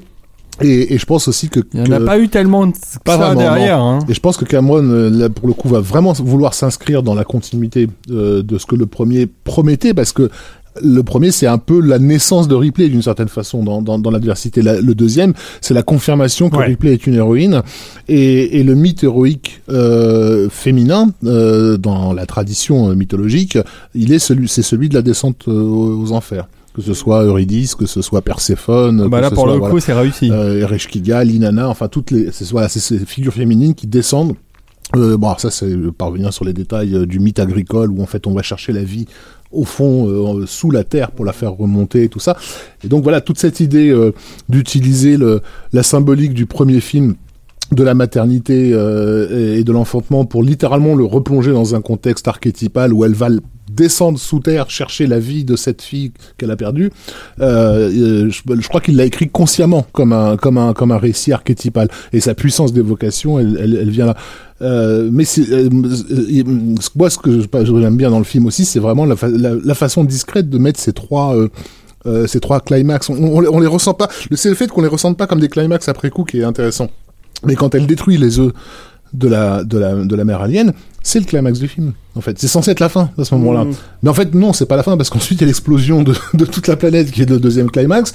Donc là, t'es vraiment épuisé. Euh, tu dis bon là, c'est c'est fini, tout a pété. C'est génial cette fini, impression voilà. d'avoir Ouais. encore plus que. et boum, ah, ça, c'est là, la reine alien déboule dans le dans le vaisseau et c'est le combat le, le combat final. Et ça, c'est vraiment une formule que, que- qui va scène, hein. employer, qu'il avait déjà employé sur Terminator, qu'il va employer sur Terminator 2. euh, et et- Et il y a encore, euh, alors là c'est pas l'endosquelette, mais c'est l'exosquelette euh, qui Oui, est- mais c'est de ce dont et- on parlait en termes d'influence, quoi. Et ce C'est-à-dire que ce voilà, ce triple- japonaise, c'est Ah, ce triple climax, outre le fait que, pour moi, hein, il me renvoie vraiment à l'esprit, euh, à l'esprit forain de leur donne pas tout tout de suite, euh, fais, fais- ah, débrouille-toi pour qu'ils croient que c'est que c'est la fin et qu'ils et qu'ils applaudissent. Et là, vraiment, quand tu vas monter au niveau au-dessus, ils seront encore plus euh, encore plus admiratifs. C'est-à-dire que tu es déjà satisfait du du film. Et là, tout d'un coup, il y a ce truc encore plus incroyable qui arrive.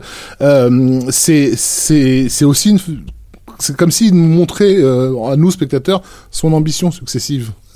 Il est encore plus ambitieux qu'on ne l'imaginerait. Et l'apparition de Sigourney Weaver dans son exosquelette, donc à la à la fin d'Aliens, c'est un traumatisme en Occident. Enfin, je Julien parlait donc de, de la façon avec laquelle le film est révéré au japonais, euh, au Japon, pardon. Et, et tu m'étonnes que les Japonais étaient, ils ont halluciné sur un putain de méca dans un Le film méca, américain. quoi. On n'avait jamais vu ça. Et, gamin, t'étais obligé de te taper du Goldorak pour avoir quelque chose qui ressemble à, à du méca. Et là, on te le balance en Dolby SR, s'il vous plaît, avec des bonnes infrabasses quand elle marche, avec, Avec une- la- la avec la punchline réplique, qui- la, la punchline totale. Peut-être une des plus grandes ouais. punchlines de l'histoire du cinéma. hein. Ouais, qui dans la version française d'ailleurs assez catastrophique, je trouve. Mais bon, euh, et, et- et ça, c'est tout, tout cet ensemble de, de, de, de, de trucs fait, fait, fait, fait date quoi. Le film est, il faut le dire, haï par euh, la critique institutionnelle. et Ah, Moins gens, maintenant voilà. quand même. Non, non, mais à la sortie. À la oui, sortie, oui, je me souviens. ah ouais. Bah, bah, il y a eu deux choses. Il y a eu euh, et, et j'ai j'ai euh, j'ai- enfin j'ai- pas participé, mais je l'ai un peu pensé aussi à l'époque, mais je suis revenu très vite dessus. Euh, Il y a eu le fait que les gens prenaient ça pour une trahison, c'est-à-dire que ça Oui. trahissait l'esprit du premier, film. oui. Euh, et en fait, en y réfléchissant un peu après, on, on se dit que c'est la meilleure manière de rendre hommage au premier film et de, de faire une, euh, bah, une- quelque chose qui soit différent de ce qu'on avait déjà vu. Ça sert à rien de refaire deux fois la même chose. Et Cameron est hyper malin en- dans son approche. Et puis il y avait déjà en germe là, euh, je trouve dans la réception de Aliens, le le euh, la- le malentendu en fait qui court encore aujourd'hui sur euh, sur James Cameron, c'est euh, parce que euh, c'est extrêmement bien écrit, parce que ça coule tout seul. Cameron, Mm, c'est des films mm, qui mm. coulent tout seul. Tu vois pas la durée, c'est incroyable, c'est tellement bien raconté. C'est des films simples, c'est des films bêtes. Mm. C'est c'est un truc, c'est encore une. Ouais, un ça, c'est sur a- Avatar, mais- mais on l'a- mais on encore l'a après, après, après c'est une question de. C'est tu Mm. confrontes aussi, enfin, dans ce que vous dites là. Pour moi, enfin, tu ouais. confrontes, tu confrontes. euh, pour moi, c'est c'est l'inverse en fait. C'est j'ai du mal à comprendre, à concevoir en fait que un film qu'on a tellement aimé, qui est si bien fait, en fait, on est absolu- ob- ob- impérativement envie de revoir la même chose qui sera forcément moins bien. Pourquoi est-ce qu'on voudrait pas voir quelque chose d'autre Et sûr. du coup, moi, je comprends totalement la logique Bah, de évidemment. Cameron là-dedans, et y compris euh, dans Terminator 2 plus tard. C'est-à-dire, que c'est vraiment ça. C'est-à-dire a que aussi, quel ouais. intérêt de refaire euh, C'est-à-dire Terminator 3, euh, tu, tapes le film, t'as l'impression que tu revois Terminator 2. Donc quel intérêt Quel intérêt Et, et donc à, à l'époque, il y a aussi euh, l'élément idéologique. C'est pour ça que c'était bien que tu, parles du fait que il y a- voilà, il se débrouille toujours pour revenir sur euh, sur l'humain et, et son inspiration pour le coup en- en écrivant le script. Parce qu'il faut pas oublier que c'est quand même lui qui a amené ce concept-là. Euh, c'est clairement le Vietnam. Il, le- il le dit, euh, il bah le ouais. dit et il l'assume à l'époque. Mais c'est le Vietnam au sens où on l'entend non pas d'un point de vue critique, mais euh, d'un point de vue critique euh, géostratégique, c'est-à-dire euh, j'ai voulu montrer à quel point la, la puissance de feu pouvait se retourner contre ceux qui qui, qui l'emploient. Et, l'idée, c'est que ces soldats euh, sur deux, euh, et on va tout péter, on a on a des nukes et tout ce qui se, se retrouvent devant un truc qui les dépasse complètement, euh, et, et, et- et ça, ça, ça renvoie au, au Vietnam. Sauf que revenons, re- revenons à l'époque, 1984 carton euh, inattendu de, Terminator avec Monsieur Muscle euh, euh, Schwarzenegger. 1985, le plus gros succès de l'année, c'est Rambo 2, qui est un film qui, pour une partie de, des- gens, est absolument haïssable en tout point, de sa vision des soviétiques, de sa vision du Vietnam, et c'est le, le symbole de l'Amérique réganienne qui nous arrive dans la gueule, en tout cas en Europe. Et enfin, 1986, le gros succès, c'est Aliens, par le scénariste de, de Rambo 2. Donc je te laisse imaginer le, le- l'amalgame qui a pu être fait et cette image qui, qui va aussi lui courir après que Cameron c'est vraiment le bras armé de la droite extrême hollywoodienne limite Ku Klux Klan Bah, et, Euh, et par la force des choses, puisqu'il a participé à Rambo 2, donc Mm. à, quel, à quel point en fait le mec était responsable de la qualité du film. Oui. Au final, c'était aussi à débattre. Mais le problème, c'est qu'après, c'est une question. Enfin voilà, quand on a. Quand Je on parlais là ça- sur le plan idéologique Oui, et bien aussi sûr, hein. qui, qui, qui, qui, joue aussi dans l'appréciation euh, du film. C'est-à-dire que tu as des gens qui vont aller voir Aliens et qui vont avoir du mal c'est que t'avais- c'est ce que tu avais pensé à l'époque de la sortie du film. Non, j'ai Ouais. commencé à devenir con l'année suivante. Ah ouais, mais, mais on en était pas loin. euh, mais euh, oui, parce que j'ai eu ma période, ma, ma, ma- ma petite période de gaucho débile euh, à la fin des années 80. Euh, mais mais Parce que t'étais jeune. Ouais, c'était avant que je sois d'extrême droite. euh, Maintenant tout va bien. Et euh, mais mais euh, comment dire, dans le fait de s'interdire d'aimer en fait, parce que c'est un- c'est- film aujourd'hui avec le recul, une fois qu'on a oublié toutes ces conneries, les gens ne peuvent pas ne faire autre chose que de kiffer et Mais de oui. prendre leur plaisir de la façon la plus simple qui soit. À l'époque, tu pouvais encore t'autoriser à garder tes distances parce qu'il y avait tous ces éléments là qui, qui parasitaient en fait. Ah, moi j'ai deux questions. Euh, on n'a pas encore parlé, mais dans Aliens, ça devient quand même intéressant, de sa relation avec Bill Paxton, puisqu'il est dans Terminator, mais de manière euh, très symbolique. Euh, il est nettement plus dans Aliens et il reviendra euh, plus tard pour d'autres films. Ils sont copains, ils sont amis, ils s'entendent Ouais. beaucoup. Ouais. Ils sont tellement copains que à la fin des années 80, Bill Bill- Paxton qui est mort il y a pas très longtemps. Ouais. hein, à la fin des années lui. 80, Bill Paxton va, euh, Bill Paxton euh, a un groupe qui s'appelle Martini Ranch et, euh, et il fera une vidéo, qui une chanson qui s'appelle Rich et le vidéoclip de Rich est réalisé par James Cameron avec pratiquement tout le casting de d'Aliens. Il y a euh, Lance Henriksen, tout ça.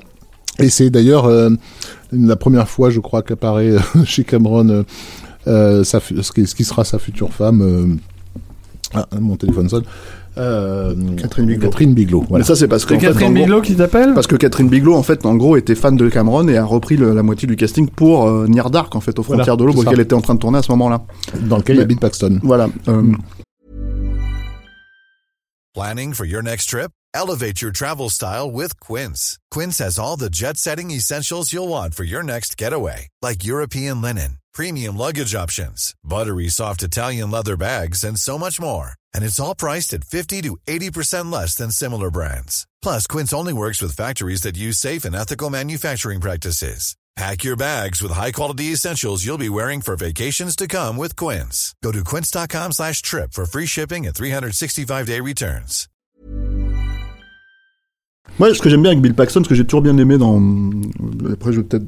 Peut-être- Donc c'est l'acteur, euh, on, on replace pour ceux qui voient pas, euh, c'est celui qui se fait tu- pro- le premier mort de Terminator euh, dans, le- dans le film, là, un des un des hooligans qui à qui il pique ses, ses, Ah, ses des fringues, punks, hein, punk. un des punks, et euh, et euh, c'est aussi euh, l'acteur euh, le l'un des Marines euh, dans dans, Voilà. dans Aliens. Et qui sera, qui sera plus tard le, le, le, le, le capitaine du navire de, de- qui, va, qui part à la recherche du Titanic. Il y a, il y a un truc que qui, j'ai. accom- pardon, et qui accompagnera James Cameron aussi dans ses documentaires euh, euh, au fond des eaux. euh, Mm. Il sera le narrateur de. Qui jouera dans True Lies aussi.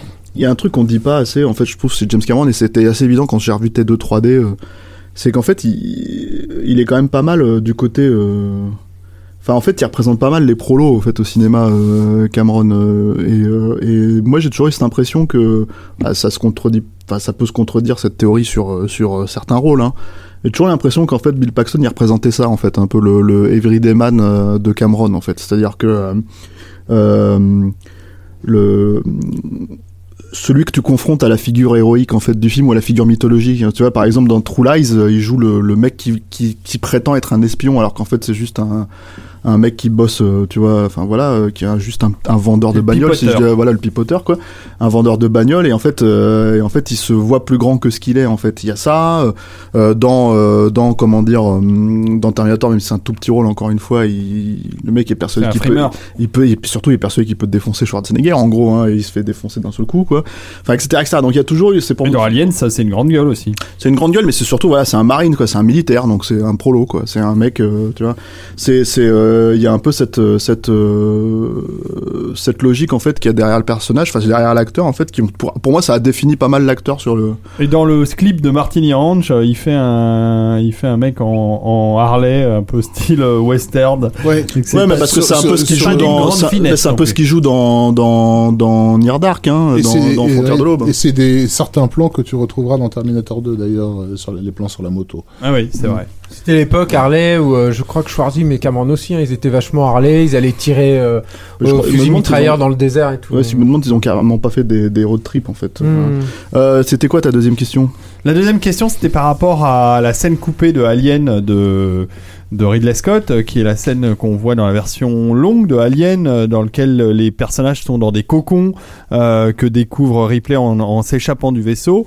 Euh, est-ce que Cameron avait vu cette scène? Est-ce qu'elle est, oui. euh, ouais, est-ce qu'elle est, euh, c'est donc volontaire dans Ah, son non, influence c'est sur elle, devait être, elle devait être dans, dans le script. ou de- de- donc j'imagine, hein, quand, quand tu bosses sur un scénario d'un film, t'as as le scénario du premier euh, euh, En détail. En détail quoi. Mais est-ce qu'il euh, avait vu les images? Vous savez s'il avait vu les images? Parce que, bon, évidemment, là, on trouve une Mm. analogie directe entre le film de Ridley Scott et Mais ça, euh, de toute façon, quand, voilà, quand tu lis des, même des scripts de films euh, qui n'ont pas, qui n'ont pas été faits, tu t'aperçois très vite qu'à Hollywood, euh, rien ne se perd. Enfin, Mm. quand t'as, quand t'as une bonne idée visuelle quelque part, tu la retrouves obligatoirement dans un, dans, dans un film. Donc, euh, ça, c'est, ça ressemble à une bonne idée visuelle. Il y a quelque chose à en faire. Il en a fait ce qu'il, qu'il en a fait. Je préfère de loin la vision de Cameron de, de, de la scène coupée euh, telle qu'on la voit chez Bah, D'autant qu'elle avait été coupée, Mm, c'était mm. pour une bonne raison, je pense. Elle a été remise comme euh, Ah mais de euh, choses dans... de toute façon, enfin, si on parle d'Alien de Ridley Scott, la version longue, euh, enfin pour moi, elle a rien apporté au film, Ah bah littéralement. C'est-à-dire, non mais ce que je veux dire, c'est que c'est, c'est, on disait tout à l'heure que, que finalement n'importe quel montage de James Cameron se suffit à lui-même, mais c'est toujours bien d'en avoir plus, tu vois. Euh, euh, le truc avec euh, avec euh, Ridley Scott, c'est pas forcément. Enfin, alors c'est peut-être vrai sur d'autres films. Moi, j'aime pas ces films-là, donc je me fais pas chier à aller regarder les versions longues de Kingdom of Heaven ou ce genre de truc. Mais mais euh, mais, sur, mais sur mais sur Alien, ça vaut. Enfin, pour moi, je veux dire, euh, quand j'ai quand j'ai vu la version longue, j'ai fait ah ouais, d'accord, zéro intérêt quoi. C'est vraiment, euh, il en reste un peu plus, je vous le mets quoi. Donc le truc, c'est que c'est que hum, c'est que ouais ouais, c'est c'est c'est. euh, Mais bon après, est-ce que le perfectionnisme de Jess Cameron est aussi euh, le s'il appelle lui, il appelle pas ça le perfe- perfectionnisme, il appelle ça le rightisme, c'est-à-dire faire les choses euh, comme il faut quoi, bien quoi. Pas parfaite mais bien, tu vois vraiment, c'est que ça soit ça se sente euh, ça tombe pile quoi en fait. Euh, est-ce que c'est pas ça qui fait que ces scènes-là elles fonctionnent en fait finalement aussi quand tu les quand tu finis par les découvrir en fait? Ouais, on, le disait, on l'a même dit en off en début d'émission. Euh, enfin, avant d'enregistrer, euh, c'est vrai, tu, tu le signales là. euh, toutes les versions de montage des films de Cameron sont intéressantes. C'est-à-dire qu'il y a pas, on peut pas euh, dire que Alien, euh, Aliens version ciné et Aliens version longue soient pas. euh, Enfin, les deux sont complémentaires, les deux ont de l'intérêt. Tu peux avoir un choix personnel, en fait, après, Simplement derrière. parce qu'il se sacrifie pour rester dans la durée euh, demandée par par la production. Il tue ses bébés. Enfin, c'est l'expression qu'emploient beaucoup de réalisateurs quand ils parlent du montage. Euh, ils ont des scènes favorites. Ils ont des moments qui leur tiennent à cœur. C'est un crève-cœur hein, de, de couper le, le le truc de de la fille de de De Ripley. de, de Ripley. Euh, bah, ça donne tout son sens au personnage dans le film. Sigourney Sigourney Weaver était était furieuse. Elle a passé, elle, elle a basé tout son jeu euh, Sur cette scène. sur ce- pas sur cette scène, mais sur ce que son personnage est censé ressentir. Euh, mais justement, c'est ça qui est intéressant, c'est que ça finit par se ressentir. par- hein, par Mais, euh, mais d'ailleurs, euh, c'est aussi dans le non-dit et dans le ce qu'on ne voit pas qu'on a la richesse d'un film. Dans, dans, euh, dans Aliens, il y a un truc qui, qui m'a été dit par euh, un ami euh, que vous connaissez aussi, qui s'appelle David Fakrikian, qui est un grand fan de James Cameron. Ah oui, d'ailleurs. le Et il a, fan so- absolu, et ouais. il a, il a sorti un, bouquin ouais. chez Guy fait. sur James Cameron et il disait c'est la, la Aliens version longue c'est très intéressant c'est très chouette mais cette scène qu'on voit où on voit les colons au début elle est étrange Ouais. elle est bizarre Et parce même- que euh, tout le film est du point de vue de Ripley de, de A à Z sauf cette scène Et donc puis, elle on- est chouette hein, c'est une très chouette bah ouais, scène mais, mais, on, mais on perd, elle est- on perd voilà. énormément de, du mystère euh, à l'arrivée sur la planète euh, LVL euh, 8, je sais plus. je Alors que moi j'aimais beaucoup cette scène euh, de où on voit les colons parce que je trouvais que ça donnait de la vie à ces décors qu'on retrouve vides après. Hmm. Mais quand on en a dis- quand David m'a dit ça et qu'on en a discuté, j'ai dit ah oui en effet c'est vrai que c'est la seule scène où on n'est pas du point de vue de Ripley ou d'un point de vue proche Tout à fait. et, euh, et Enfin, ça fait bizarre. Après, après, moi, je, Et puis je pense que tout ça, c'est des. l'impression d'être dans un Star Trek à ce moment-là. Si je peux me permettre, hein, mais Ah, moi c'est. Ouais, écoute, écoute, moi, moi, moi, le truc, en tout cas, pour revenir sur ces histoires de, tu peux, subjectivement, tu peux te demander quelles sont les meilleures versions. Hmm. Si tu veux, euh, euh, du- du- ouais, je préfère la version longue d'Abyss, je préfère la version longue T2, tu vois. Mais ça, c'est presque subjectif en fait quelque part parce que ce qui est intéressant à noter et la raison pour laquelle toutes les versions marchent, c'est parce que contrairement à Ridley Scott qui va se concentrer sur des sur des choses spécifiques en fait, euh, euh, c'est le pragmatisme dont parlait Rafik tout à l'heure, c'est-à-dire que le le- le- le- l'aspect euh, très enfin primordial chez Cameron, c'est la narration et c'est vraiment le fait de ne jamais perdre euh, le spectateur en, en cours de route. Ce que tu disais, Julien, c'est de faire des films qui, qui apparaissent comme des films simples, mais qui sont extrêmement complexes.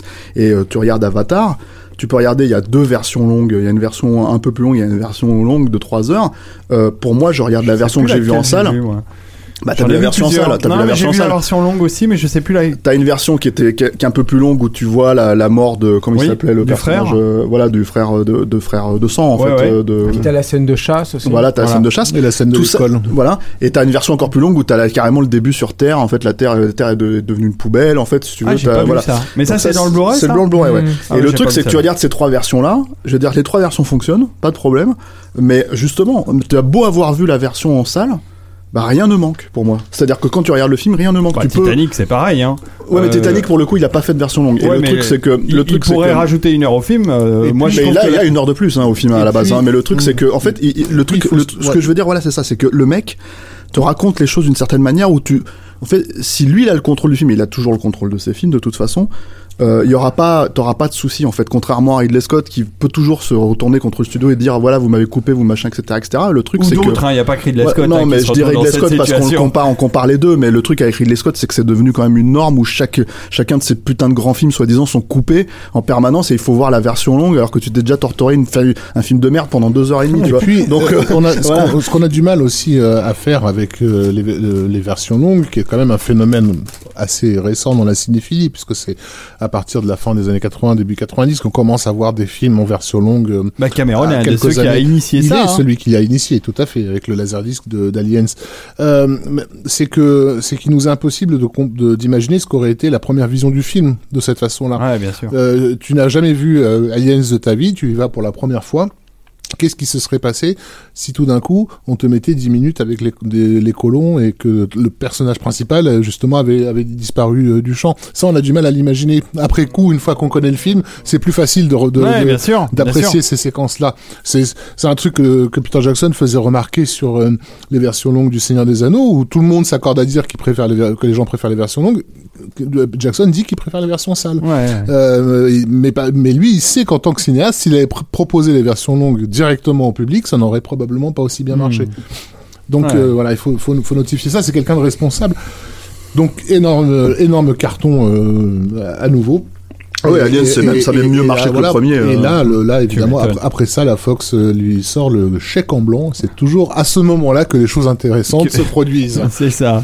Et donc les choses intéressantes. Euh, je remets pas le thème euh, principal parce qu'on l'a déjà écouté tout à l'heure. Juste avant de- d'enchaîner sur ce chef-d'œuvre, euh, je note, euh, je- c'était pour pas qu'on oublie qu'entre temps il avait écrit euh, le script d'un film qui s'appelait Alien Nation, réalisé Ah par, ouais, euh, par euh, Graham, Baker. Euh, comment Ah ouais Ouais. Bah ouais, ouais. Euh, complètement voilà, qui mettait en, qui était un, un buddy movie euh, qui, a, qui, a- qui Avec annonçait qui annonçait euh, District 9 euh, d'une certaine façon, puisque ça se passait sur, euh, sur Terre alors que les aliens ont débarqué et qui sont devenus une espèce de, euh, de communauté euh, qui vit dans des ghettos. Euh, c'est-à-dire, en gros, les nouveaux noirs sont des aliens, quelque part. Et, et on avait un buddy movie, euh, c'est-à-dire deux Avec flics. une poursuite de, voilà. de cam, tout Ouais. ça. Qu'est-ce que qu'est-ce qu'il y a J'ai fait une erreur. T'as fait une erreur, c'est quoi ce morceau là Bah, c'est pas le morceau principal de. de Mais là, on va peut-être parler 2. de Abyss, non? T'as oublié Abyss Ah oui, j'ai oublié Abyss. Oui, excusez-moi. J'étais déjà parti. Alors, C'est important qu'on parle d'a- Non mais d'Abyss. cette émission, elle Elle part, part en en couille. couille. Mais les, les couilles dont on parlait tout à l'heure du, T, du T1000, mais dont on reparlera euh, après. Bah oui, bien sûr, excusez-moi, allons-y, euh, c'est parti. Non, euh. parce que là, j'étais en train de me dire, mais qu'est-ce que cette, cette musique douce et mordorée comme ça Bah, c'était T2 là. Bon, c'est bon, j'ai Donc bien le remis dans chèque en blanc, sens. Abyss.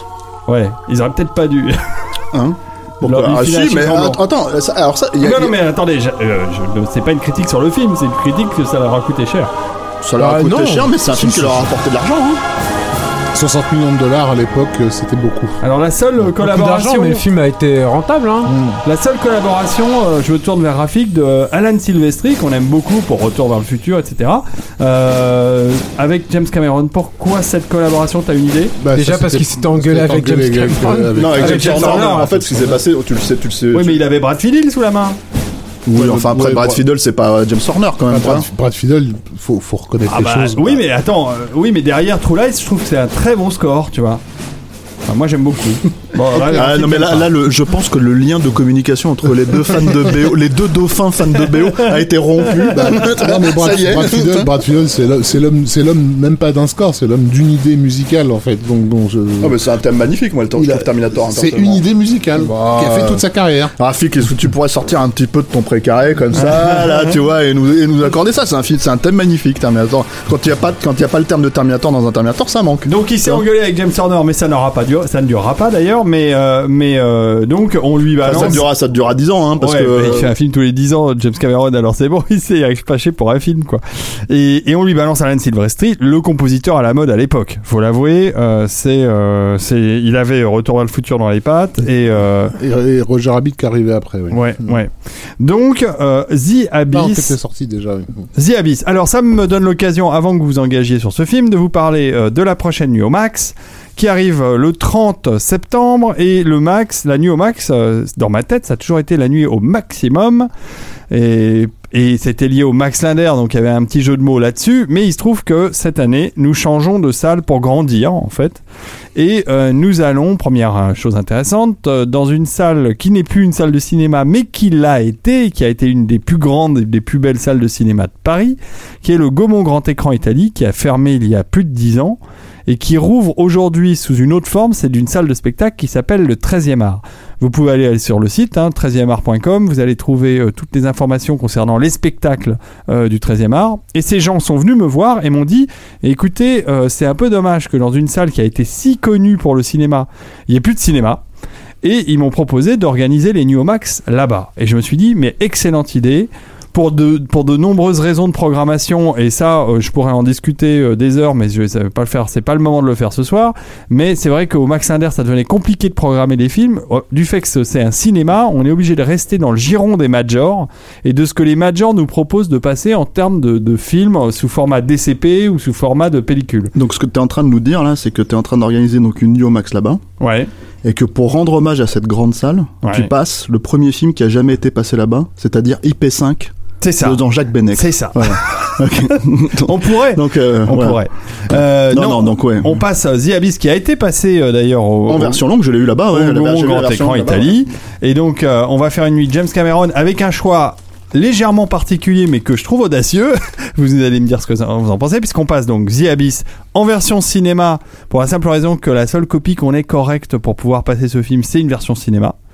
Mais qui sait si dans la soirée, euh, entre deux films, on n'a pas le temps de se passer quelques petits bonus pour regarder euh, le DVD. Un peu euh, rafraîchissant, un quoi. peu rafraîchissant pour regarder quelques images de la version longue, surtout pour vous montrer la fin alternative. C'est bien possible. Euh, et il y aura d'autres bonus d'ailleurs, puisque David Fakriker, dont on parlait tout à l'heure, sera là à cette soirée pour m'aider à la co-animer et pour parler de James Cameron sur scène et pour nous montrer et nous expliquer des Non, trucs qu'il a dans sa musette. Mais qu'est-ce qu'il connaît Fakir à, à James Cameron Il a Hein, il- me- ben, en tout cas, il l'aime bien. Il l'aime beaucoup, ça c'est sûr. Et euh, Non, après, on rigole évidemment. hein. ah, bien sûr. On- on pré- après, on va passer euh, True Lies, hein, dont on, on va parler après. Et on va finir la soirée par euh, Terminator 1. Un choix euh, classique, euh, mais euh, sans erreur. Voilà, donc Abyss, True Lies, Terminator 1, trois des plus immenses films de, de James Cameron. Il faut dire qu'il n'en a pas fait 10 000, mais en tout cas, ceux-là, ils sont imposants. Vous ne pouvez pas rater ça si vous aimez James Cameron, surtout revoir ça sur un grand écran, dans des conditions qui seront assez exceptionnelles. Alors notez bien, ce n'est plus au Max Linder, c'est au 13e art, c'est place d'Italie, donc facile d'accès, il y a des lignes de métro, il y a la ligne 14 qui est pas très loin avec Olympiade. D'accord. Ça va être une salle magnifique adaptée spécialement pour le cinéma ce soir-là, puisqu'on va monter un écran juste pour la projection. On installe un vidéoprojecteur extrêmement puissant en luminosité, je crois que c'est à 30 000 lumens, donc ça va être une belle image, ça va être une grande image, c'est un gros son de théâtre très puissant, ça va envoyer le pâté, hein, ça vous pouvez en être sûr, et même si c'est pas du pâté ou du gaumont. Hein.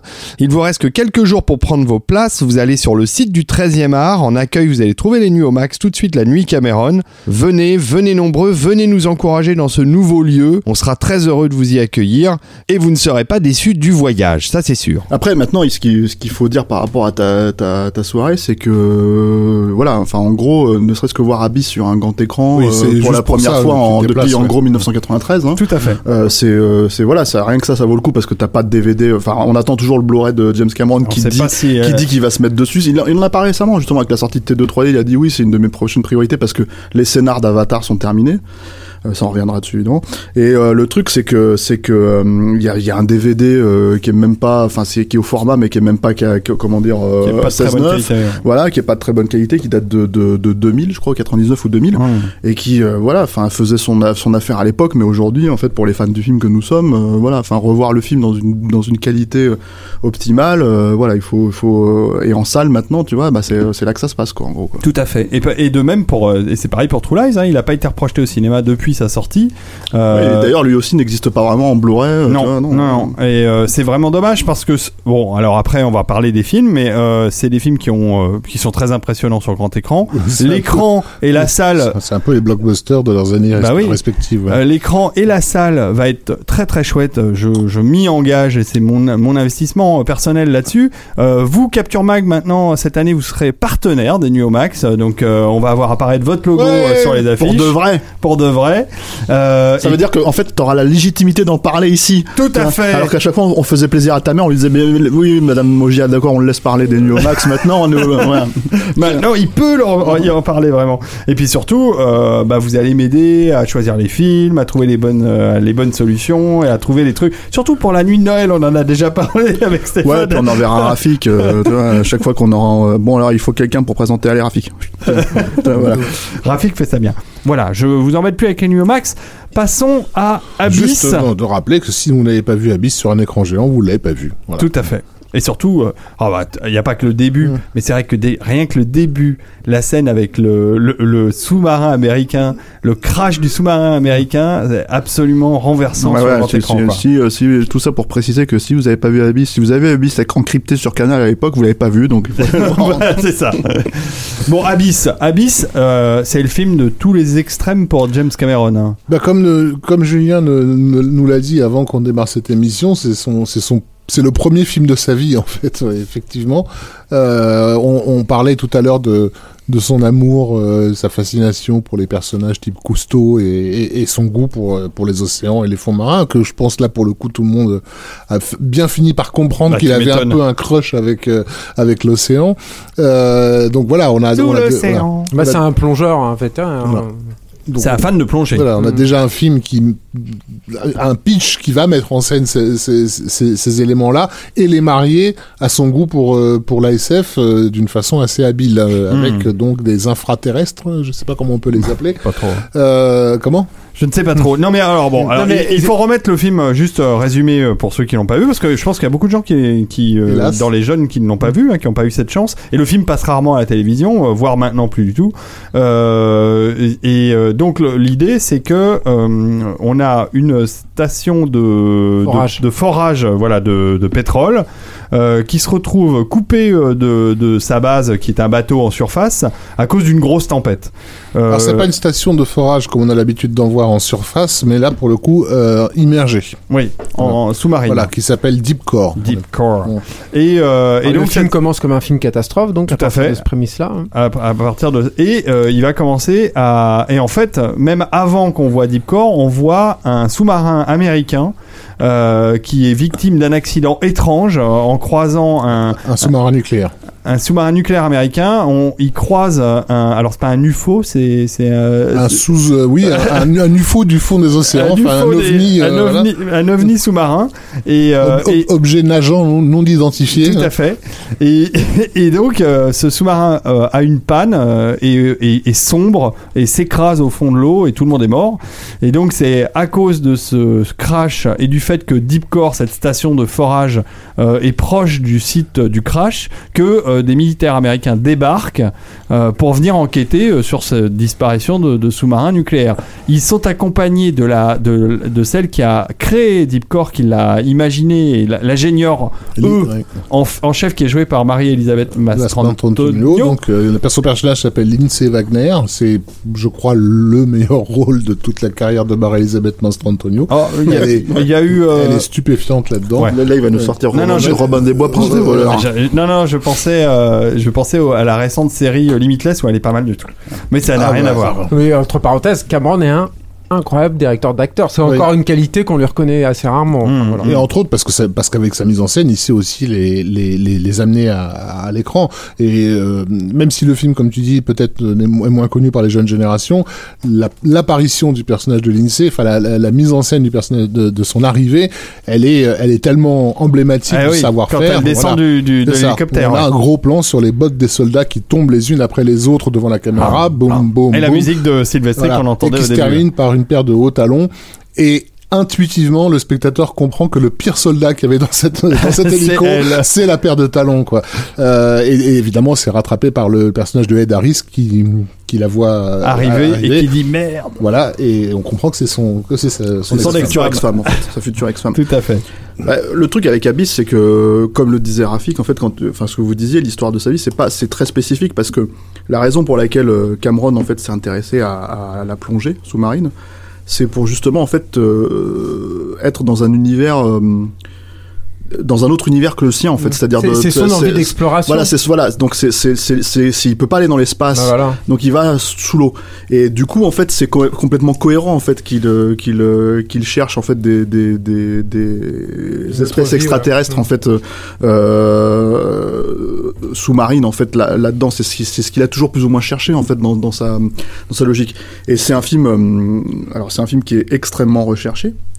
Euh, euh, de, de ce point de vue-là, en fait, euh, euh, t'as- t'as- je me rappelle qu'une des critiques à l'époque du film, euh, c'était il n'y a pas de poisson. Dans Abyss, il n'y a pas de poisson sous l'eau. Bah Et Cameron avait dit, bah oui, c'est, on est, on est allé, euh, on a extrapolé, hein, on est descendu jusqu'à tel, tel, à l'époque, il pouvait aller jusqu'à telle, telle, euh, comment dire, surface sous l'eau. Et en fait, il y avait plus de poissons, c'est ce qu'on a constaté. En fait, donc du coup, en fait, on partant du principe que Abyss se déroule, euh, euh, dans Abyss, ça se déroule à, à encore, euh, je sais plus combien de, de, de, Ouais, de- je saurais mètres pas de dire, profondeur encore la- par, par dessous, tu vois. En fait, ils ont juste répondu en disant, bah voilà, on part du principe qu'il y aura pas, il y a pas de raison qu'il y ait de, de, de, poissons non plus sous, plus bas, quoi. Et en fait, ça, ça lui a été reproché. 518 mètres au-dessus du niveau de la mer. C'est là où est la plateforme de forage. Voilà. Il y a, il y a le liquide qui est utilisé dans le film. Euh, Pour respirer sous les très hautes profondeurs. voilà, qui est, qui est, qui est euh, comment dire, euh, dont il fait l'expérience sur un rat.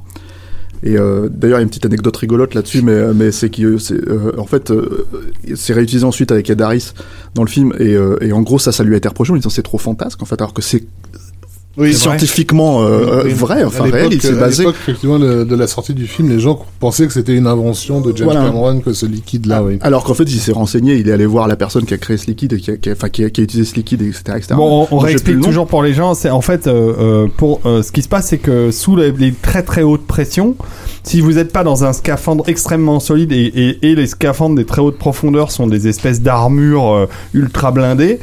Euh, Vous vous faites écraser, vous faites écraser les poumons par la pression. Il se trouve que pour compenser ça, euh, l'idée géniale du film et qui est une idée scientifique, c'est euh, d'avoir les poumons remplis d'eau et en fait ne pas avoir d'espace d'air à comprimer dans, dans le corps. Mais évidemment, vous imaginez bien que si vous avez des poumons remplis d'eau, vous pouvez plus respirer d'air. La grande idée du film, c'est qu'ils ils ont une espèce de combinaison où l'air est remplacé par un, un- une eau, enfin un liquide suroxygéné qui a la même densité que l'eau, mais qui a les, les propriétés d'oxygénation de l'air. Mais, Et, voilà. et- et ça fonctionne. Voilà, et qui et doit- scientifiquement, Alors, ça fonctionne. Ça fonctionne tu sur, sur un rat, parce que c'est ce qui est Ça démontré au début. Ça pas- la, chose qu'on pourrait éventuellement reprocher à Cameron, c'est qu'il s'est jamais été testé sur un humain à l'époque. Oui, mais dans le principe, Et- c'est et- pas mais idiot. dans le principe, Cameron étant voilà un homme, un homme de, de pragmatisme, en fait, il s'est dit ça, ça fonctionnerait quoi.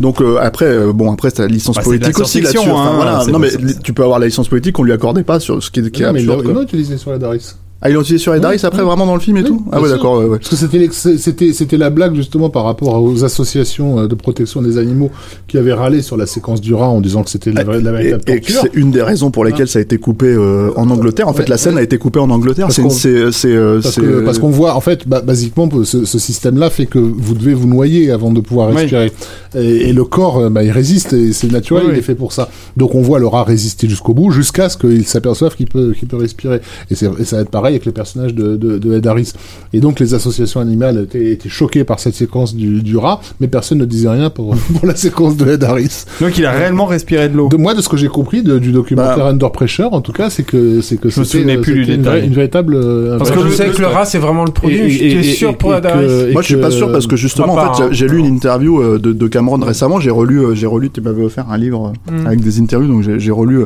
euh, une interview de l'époque où il expliquait que il partait du principe qu'il pouvait extrapoler si ça marche avec un Mm. animal, il peut, il peut, il peut, il peut Bah, faire ça avec un humain. le making of qui est alors qui est Ouais. absolument Incroyable. remarquable. Ouais. Euh, c'est un des plus beaux making of. Si vous tombez sur le DVD, euh, regardez-le. Euh, c'est un des le- la version longue. euh, Il y a le il y a tout le making of qui est dedans. Il est Alors, déprimant hein, de Il, faut savoir aussi que c'est une époque où euh, c'est une des pires époques de comportement de Cameron euh, Abyss. C'est une époque où il est par exemple connu pour euh, quand il arrive en pré-production et que les, les équipes, les dessinateurs vont pour lui montrer les, les dessins. Il y a certains dessinateurs qui se cassent en fait, qui veulent pas avoir affronté son avis parce qu'il est connu déjà, enfin à l'époque pour être spécialement violent, Oui, parce qu'il faut savoir que extrêmement ordurier Parce aussi. que Cameron, euh, c'est comme euh, c'est un peu comme Steve Jobs hein, dans l'attitude. hein, on avait, on peut peut-être faire un parallèle. C'est d'ailleurs la même époque.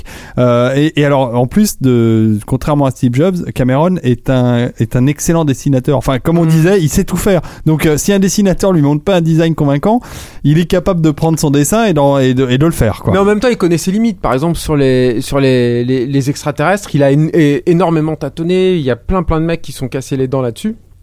Et au final, bah, il est allé s'adresser à Moebius pour essayer de, de débloquer la situation. Moebius n'a pas débloqué totalement la situation sur le look des aliens, mais il a quand même en grosse partie euh, aiguillé euh, Cameron dans la bonne direction. Ouais, puis ça se voit quand tu regardes le film, hein, ça ressemble à du Moebius. Hein. Mais le, le, le, le, le truc aussi, donc de, de Je voulais juste me, ouais. co- me corriger, donc, euh, mais c'est marrant que j'ai gardé ce, ce souvenir du documentaire, mais bon, a priori, il n'a pas. euh, Non. euh, Non, mais ça me paraît complexe quand même, fluide, hein. mais il a quand même dû faire une séquence où son son scaphandre était entièrement rempli Ah oui, bah Ah ouais, oui, oui, ouais, mais oui, ça c'est un truc de, de... de liquide, Oui, mais c'est pas le.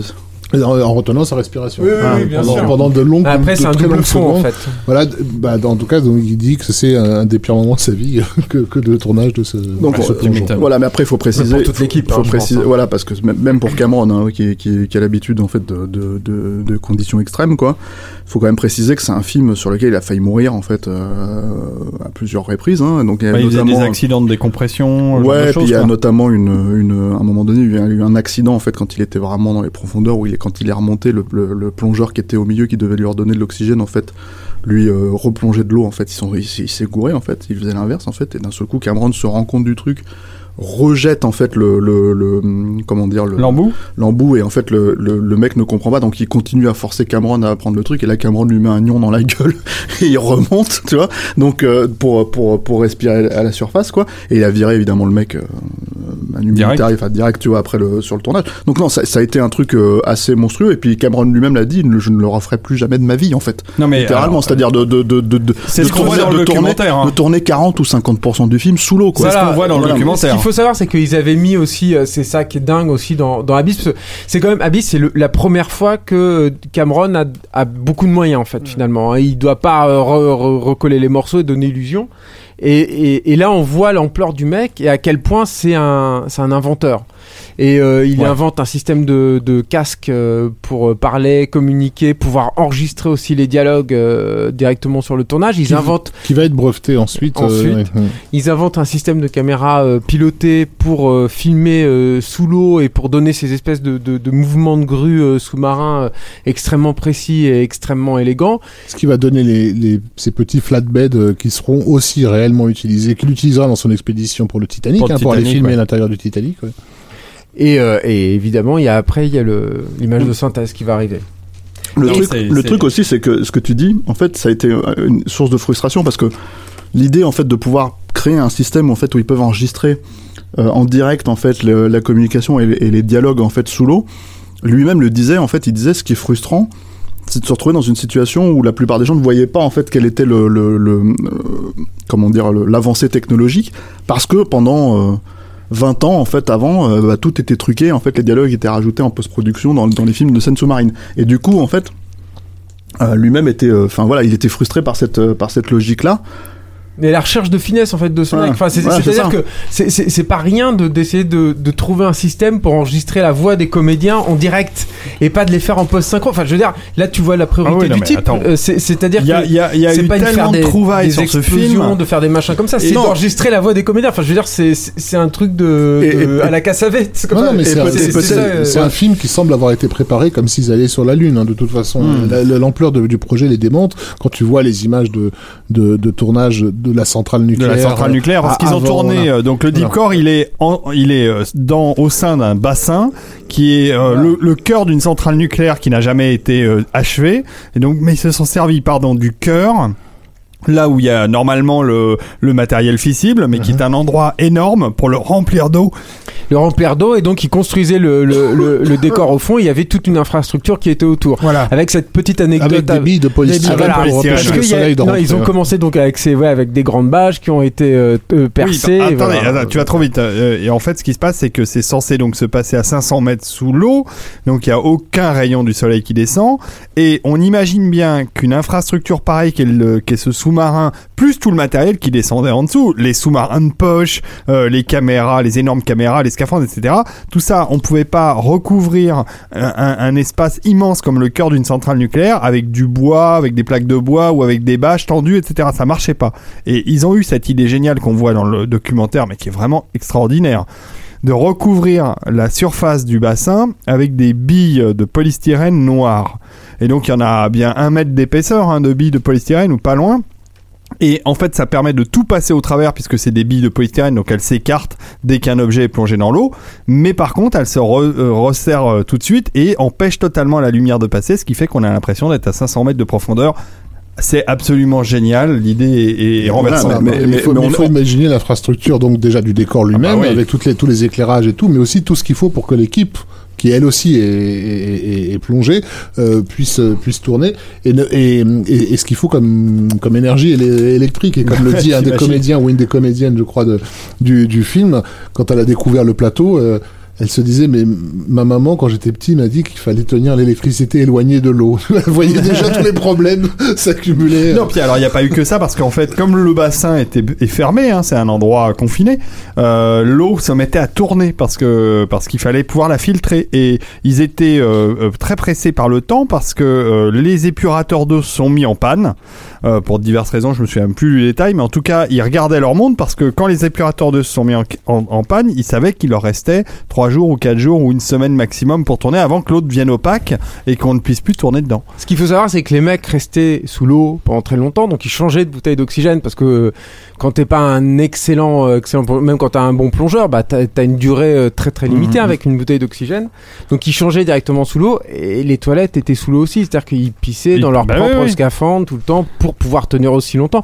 Et Cameron, qui était celui qui restait le plus souvent sous l'eau, bah il devait être dans un, un caisson de décompression en fait pour ressortir et il restait là des heures et des heures. En plus du tournage sous l'eau, on imagine à quel point ça doit être crevant et quelle euh, substance Ouais, ouais. illicite qu'il a dû prendre pour tenir le choc. Et il continuait à visionner les, les, les rushs, enfin, il visionnait en fait les rushs de, Dans son de tournage dans son Et c'est et, et c'est et c'est ce qui rendait les autres acteurs encore plus désespérés parce qu'ils avaient même ils se sentaient même pas le droit de, de se plaindre. C'est-à-dire que ce- qu'ils véc- ce qu'ils étaient en train de vivre était à la limite du supportable pour des comédiens en tout cas, euh, ph- physiquement, mentalement, etc.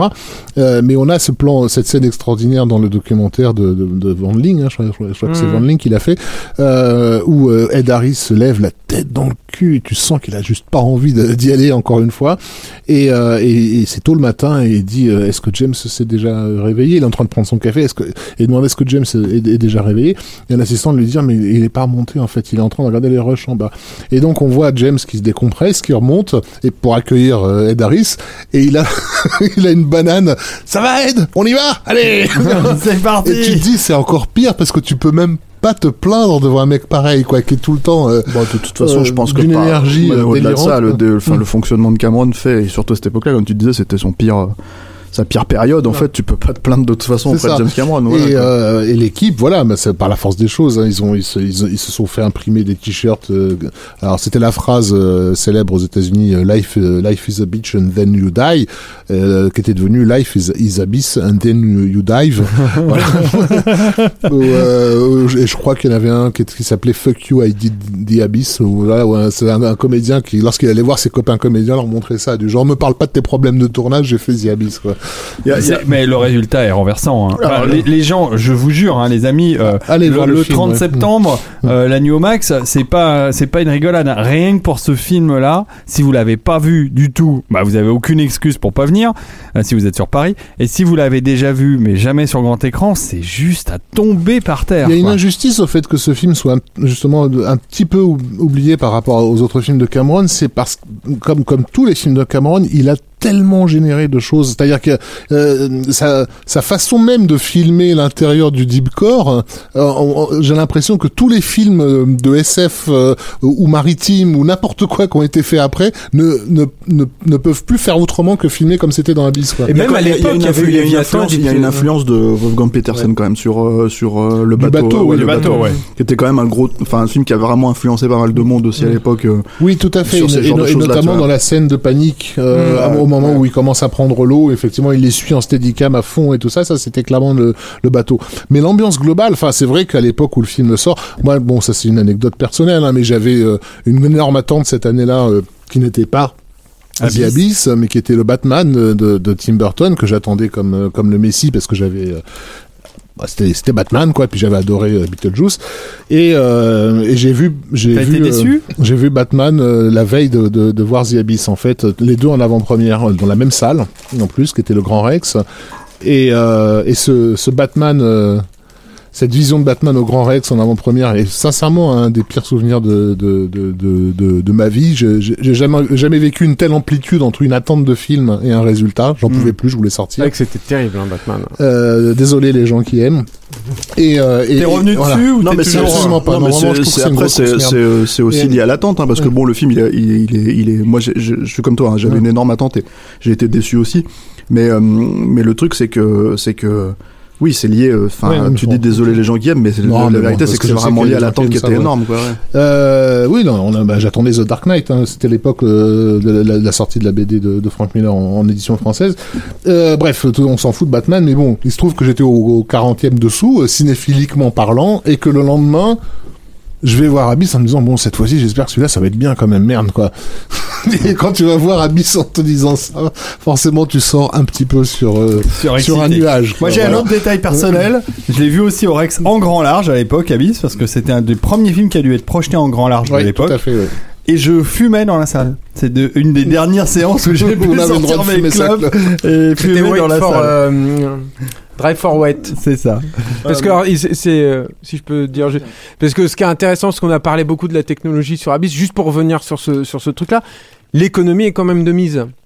Et notamment sur le tournage des, des, des plans euh, aquatiques, Euh, il a eu l'intelligence de, de faire des plans euh, directement euh, devant la caméra, c'est-à-dire ce, sont- ce ne sont pas des plans composites en règle générale, avec la technique du drive for wet où c'est des, il filmait en fait dans des plateaux en fumée, Ouais. Des sous-marins en fait qui étaient suspendus à des À fils. des fils. Alors ça, tu parles de- du travail de maquette d'ILM qui est absolument Ah, c'est pas. ILM, c'est DreamWorks, mais Il y a et- pas- ILM a pas. ILM a fait le, Pas DreamWorks, le Dream- pseudopod. Dream- DreamQuest. Dreamquest, pardon, c'est Dreamquest. Mais euh, le, le, ils ont fait le, le, Le pseudopode. Le pseudopode. mais, mais, mais voilà, donc, euh, c'était une. Oui, mais alors, la- alors, alors, les, les, les- pas seulement les sous-marins, mais la poursuite des, des deux Voilà. bathyscaphes, qui est un gros morceau génial, génial. Et euh, c'est c'est Dreamquest qui a fait ça? C'était Edlon ou, ou Non, non, non, non, c'était. Euh, Distra. Non, non, non plus. ni, ni l'un Je ni vais te l'autre. retrouver son, Ok. son nom tout à l'heure. Bon, et donc euh, c'est vrai que les effets spéciaux, euh, les poursuites en sous-marin de poche dans, dans Abyss, c'est incroyable quoi. C'est vraiment des Ah non, scènes. mais c'était ben, encore une fois le- Remarquable. le- comme comme souvent comme toujours même j'allais dire avec Cameron au moment où il sort c'est le, le maximum que tu puisses espérer d'un blockbuster d'été quoi Euh, à tout point de vue c'est-à-dire que c'est super spectaculaire ça raconte quelque chose tu t'attaches au perso t'es Alors voilà, non, t'es mais- défoncé par les séquences d'action enfin, mais voilà. parce qu'on parle de ça, on parle Mm. beaucoup de la technique sur Abyss et tout, mais il y a quand même un truc qu'il faut quand même retenir. Et, euh, c'est qu'en termes de oui en termes d'émotion il est allé bien haut et celui-là. Et, et- et- et- alors, lui s'en défend un peu par rapport à ça. En tout cas, il s'en est défendu à l'époque. moi je pense quand même qu'il y a quand même une logique derrière euh, derrière tout ça quoi. C'est que euh, c'est quand même un film qui parle d'un divorce. Au moment Ouais. où lui-même était en train de traverser son propre divorce, en fait. Donc euh, le truc, c'est C'est pas que son premier. Hein. Non, c'était pas son premier divorce, mais bon là c'était le divorce avec Galen Hurd, quoi, qui est quand même son bon. Ils sont réussi à rester partenaires de, de travail, Oui, hein, euh, sur sur Terminator 2 ensuite et tout. Mais euh, lui se défend en disant que le film a été écrit avant. Euh, bon après euh, entre le moment où tu te sépares et le moment où tu divorces ou entre le moment où tu penses à te séparer et le moment où tu divorces je pense qu'il y a quand même du temps qui se passe. Donc euh, voilà euh, c'est pas euh, voilà. Et puis je pense que c'est quelqu'un euh, qui a quand même une certaine pudeur hein, par rapport à ce genre de choses là je pense pas que ce soit quelqu'un qui lui, veut forcément étaler sa, sa, sa vie privée devant tout le monde. Ça le il le fait par la force des choses parce qu'il a divorcé plusieurs fois aussi mais et il a été dans des mariages assez avec des gens connus en fait en des gens euh, qui en tout cas étaient euh, euh, sur le devant de la scène quoi. Que ce soit Catherine Bigelow ou Linda Hamilton après l'actrice de, qui joue Sarah Connor. Donc voilà. Et, et je pense que en tout cas lui-même en fait considérait que c'était la première fois qu'il se retrouvait avec un vrai travail. On peut débattre de ça hein, parce que moi je pense qu'il l'avait déjà fait avant avec Aliens et Terminator quoi. Mais avec un vrai travail en fait émotionnel qui est lié à la direction des acteurs en fait. Euh, que ce soit d'ailleurs sur tous les acteurs hein, pas que cette scène euh, pas que pas que l'histoire du divorce hein, t'as Michael Bean qui est moi je trouve assez euh, assez euh, assez fort là-dedans en fait c'est On remplace Michael Bean, c'est le héros de Terminator. le héros de Terminator c'est Kyle Reese hein, voilà voilà et, euh, Le, et, lieutenant- euh, le lieutenant d'Aliens. hein. voilà c'est X dans Aliens et puis euh, c'est euh, comment dire Donc c'est euh, un des acteurs fétiches avec Paxton de euh, James Cameron. Exactement. Et, et à, Travaille en famille, et ce à qui il, fout- il file un rôle qui est complètement différent puisque c'est en gros le vrai méchant du film. en fait, ouais, c'est le, le, le- Coffey, ouais. voilà qui qui qui euh, qui euh, qui sombre progressivement dans la folie en fait.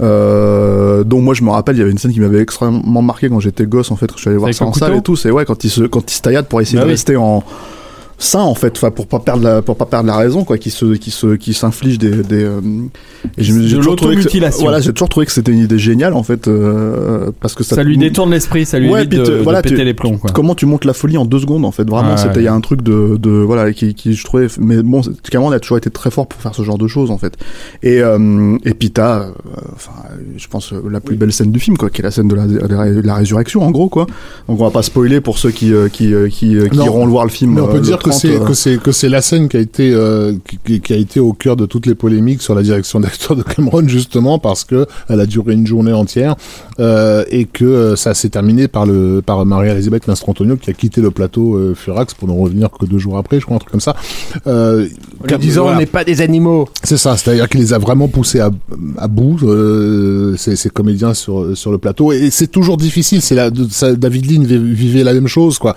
C'est-à-dire que t'es, en tant que metteur en scène, t'es le seul à savoir ce que t'es en train de filmer. C'est-à-dire que les comédiens, tu, tu passes une journée entière à, essayer de, comment dire, de, tourner professionnellement une séquence qui est physiquement ultra éprouvante parce qu'ils peuvent pas voir que le, le, le, le sommet d'émotion du film va se situer à, ce- à, à ce niveau-là. Bref, euh, mais ce qui est intéressant aussi dans dans, dans, dans, la direction d'acteur, c'est qu'elle est, elle, elle découle aussi de son écriture. C'est-à-dire que c'est quand même le mec, c'est quand même lui qui a écrit le scénario, donc il sait à, quel point il, il, euh, il veut les, les, les emmener. Et il y a quelque chose qui, je- j'en j'en ai peu entendu parler. euh, De toute façon, Abyss, comme souvent les, les blockbusters, c'est un film qui a été peu analysé euh, ensuite par la par, par, par la critique, mais euh, le ICU de de- d'Avatar vient en fait entièrement euh, d'Abyss, qui est un Ah oui. film sur le regard. Euh, dans la version longue, on a cette phrase explicite de Nietzsche qui n'était pas dans la version sale, hein, euh, qui est euh, lorsque tu regardes dans l'abysse, l'abysse regarde aussi en toi. Et tout le film fonctionne sur ce principe que ce que les personnages voient ou croient voir, c'est en fait ce que eux-mêmes ils ont euh, amené.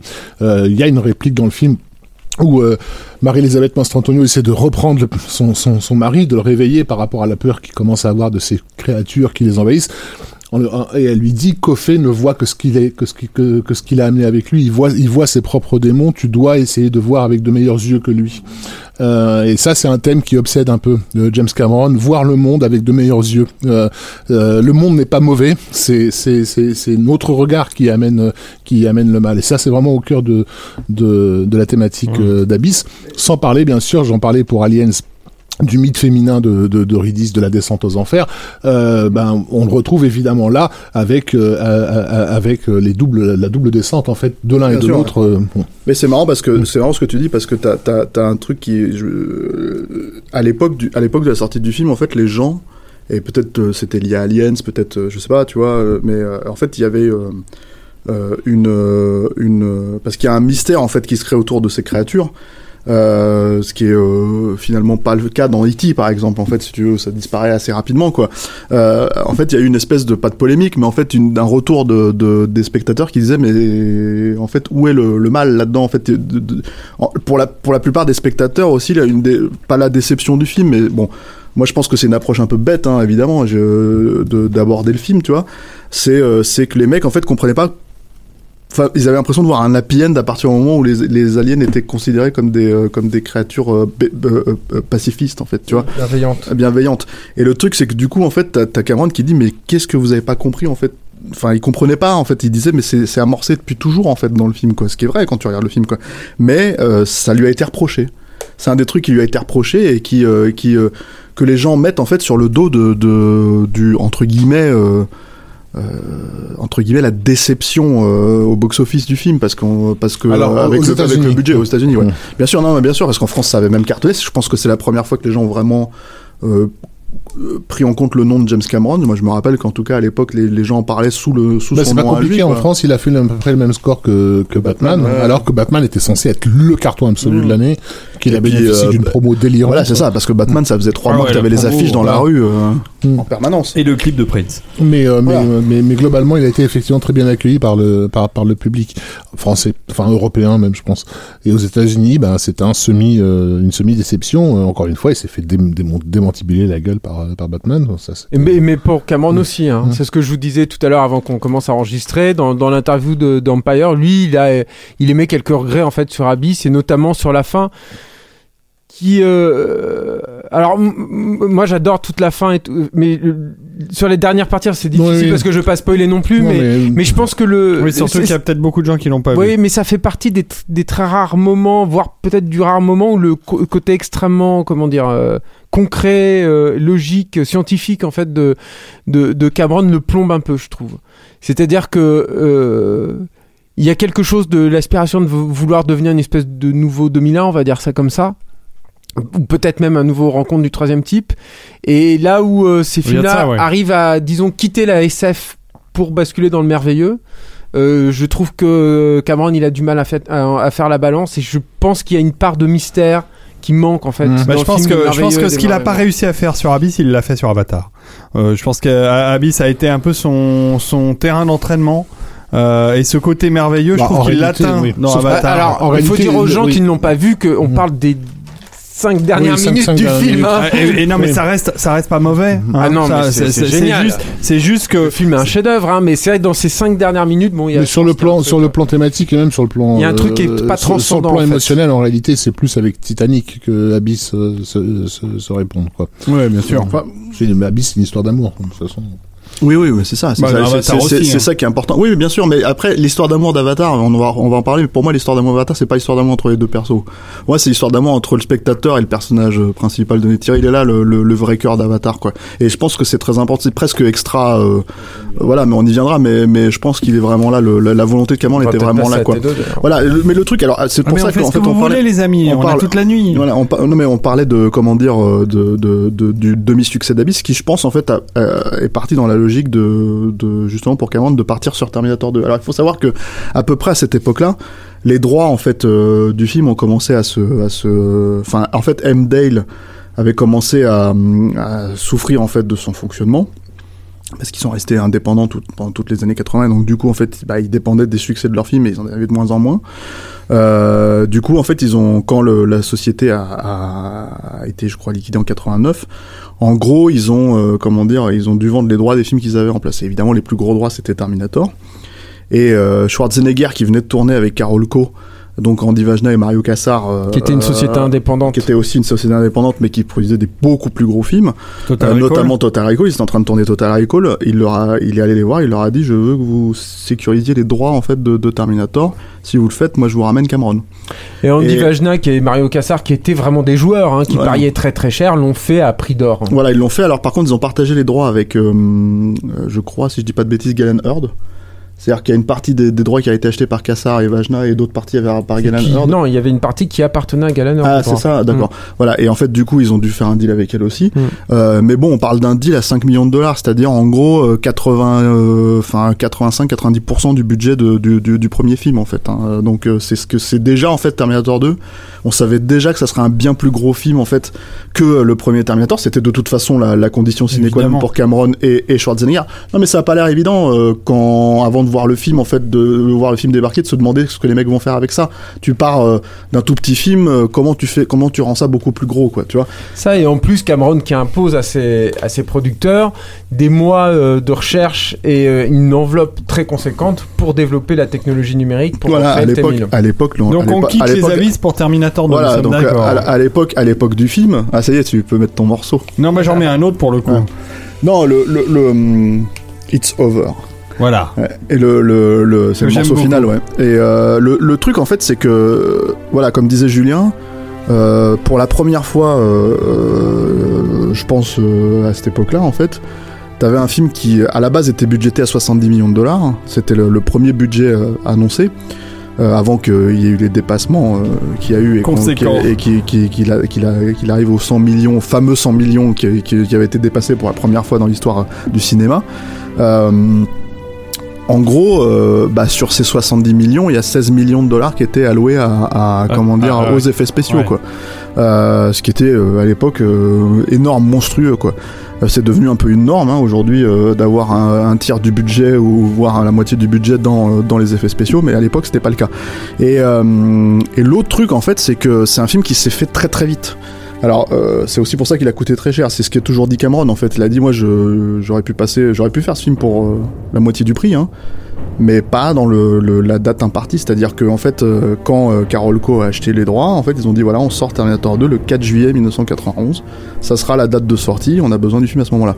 Donc le deal a été annoncé à Cannes en 90 et en fait la condition pour annoncer le deal, c'était que Cameron ait terminé déjà un scénar en fait. Donc là, on parle de, on parle de mai 90, euh, genre euh, moins d'un an après euh, la sortie d'Abyss. Je resitue quand même parce que voilà le scénar de Terminator 2 quoi. Tu vois, c'est pas c'est pas n'importe quoi quoi.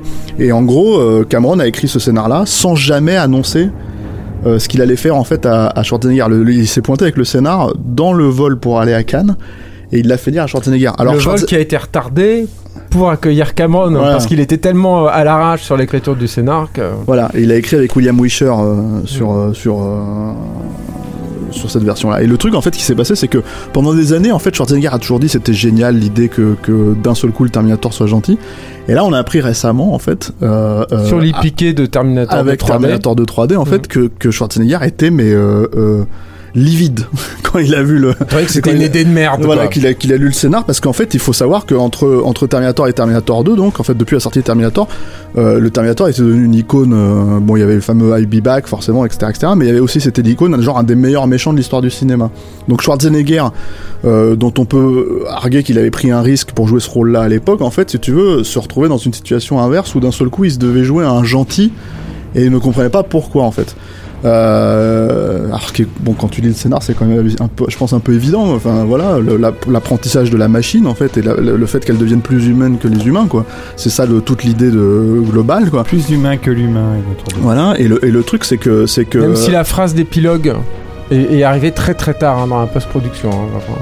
Oui, mais le, Non, non, mais le- peu le importe, parcours, le parcours là. du personnage Ouais, ouais. Est, est- est là en fait, c'est-à-dire que t'as pas de parcours de personnage dans le premier Mm. Terminator, tu vois, c'est une machine et, et tu lui en arraches tous ses attributs humains de plus en plus en fait pour pour pour, pour montrer la machine que c'est, le squelette euh, euh, mécanique, tu vois. du- Dans le premier, là, c'est exactement l'inverse. C'est comment lui donner une une une profondeur en fait que le personnage n'est pas censé avoir en fait Mm. parce que quand tu lui, tu lui dis tu peux pas tuer telle personne tu peux pas faire ci il comprend pas il dit pourquoi Mm. et c'est une limite euh, Enfin, c'est c'est euh, c'est pas cynique, c'est hyper. euh, il aborde ça de manière pas pas naïve, mais pragmatique. Pourquoi? Pourquoi je peux pas faire ça Ouais. Puisque c'est mon but. Donc l'idée, c'est de prendre un personnage qui est le Terminator, dont le but est, est une machine à tuer, et d'en fait de, de le retirer progressivement de cette, ce, ce truc-là. Donc c'est- quand même un enjeu euh, de SF euh, assez fort, hein, en fait, qui, qui a déjà d'ailleurs été utilisé. euh, voilà, euh, dans les la robotique, tous ces trucs-là, etc., etc. Donc c'est, un truc, euh, c'est là où tu vois les racines littéraires de Cameron, quoi. Euh, mais bon, c'était, c'est marrant de savoir que Schwarzenegger, euh, enfin, se faisait dessus à, à- l'idée, quoi. Il de perdre le perso, quoi. Voilà, de, de, de voilà. Donc t'as as ça.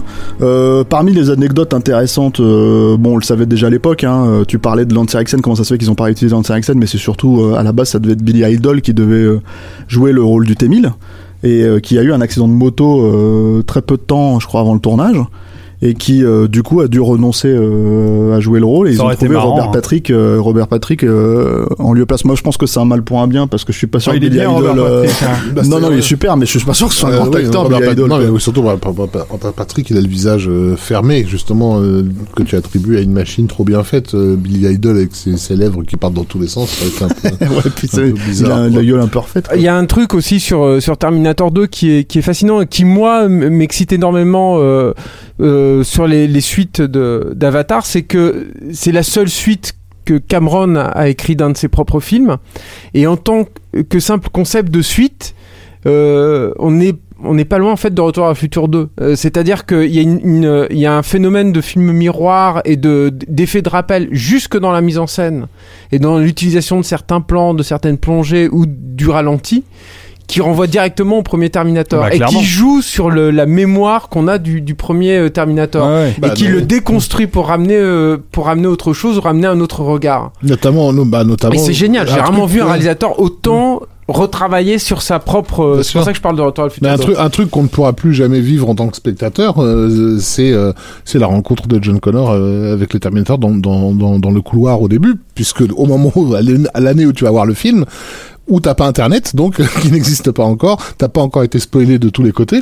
Euh, si t'as regardé la bande-annonce, Voilà. peut-être. Moi, je l'avais vu en, pro- en projection de presse. Ah oui. Euh, bah, Dans l'abondance, t'avais Schwarzy qui jurait tout oui, ça. il va, se, il va se faire, euh, il va se faire buter quoi. Mm, et, mm. et, et cette idée de, de get down et de euh, et du coup de feu qui est lancé contre le véritable ennemi, c'était euh, un joli retournement de mise en scène. euh, Alors je vais te dire, même en étant spoilé, en le revoyant en 3D, là, c'est pas grave, hein, ça marche quand même. hein. Est- Non, mais le- parce que tout simplement, en fait, voilà, encore une fois, c'est dans la logique de ce que Cameron, de la, le fonctionnement de Cameron, c'est un fonctionnement de pur narrateur. Il va pas partir du principe qu'une bande-annonce va spoiler le truc, il va partir du principe qu'un jour, dans 150 ans, quelqu'un découvrira le film, il, il aura vu, tiens, Terminator quelque part, et il verra Terminator 2, ça sera complètement décorrélé de la sortie du film, et ça racontera quand même cette histoire-là avec ce parti pris-là, avec la volonté de, de- d'aller dans cette direction-là. Donc le, le, ça, c'est assez, euh, enfin, c'est du pragmatisme, mais c'est en même temps du pragmatisme narratif, quoi. C'est-à-dire, voilà, c'est on est, euh, c'est qu'on est cohérent avec ce qu'on raconte, quoi. Julien. Il faut aussi se remettre euh, de- à l'époque.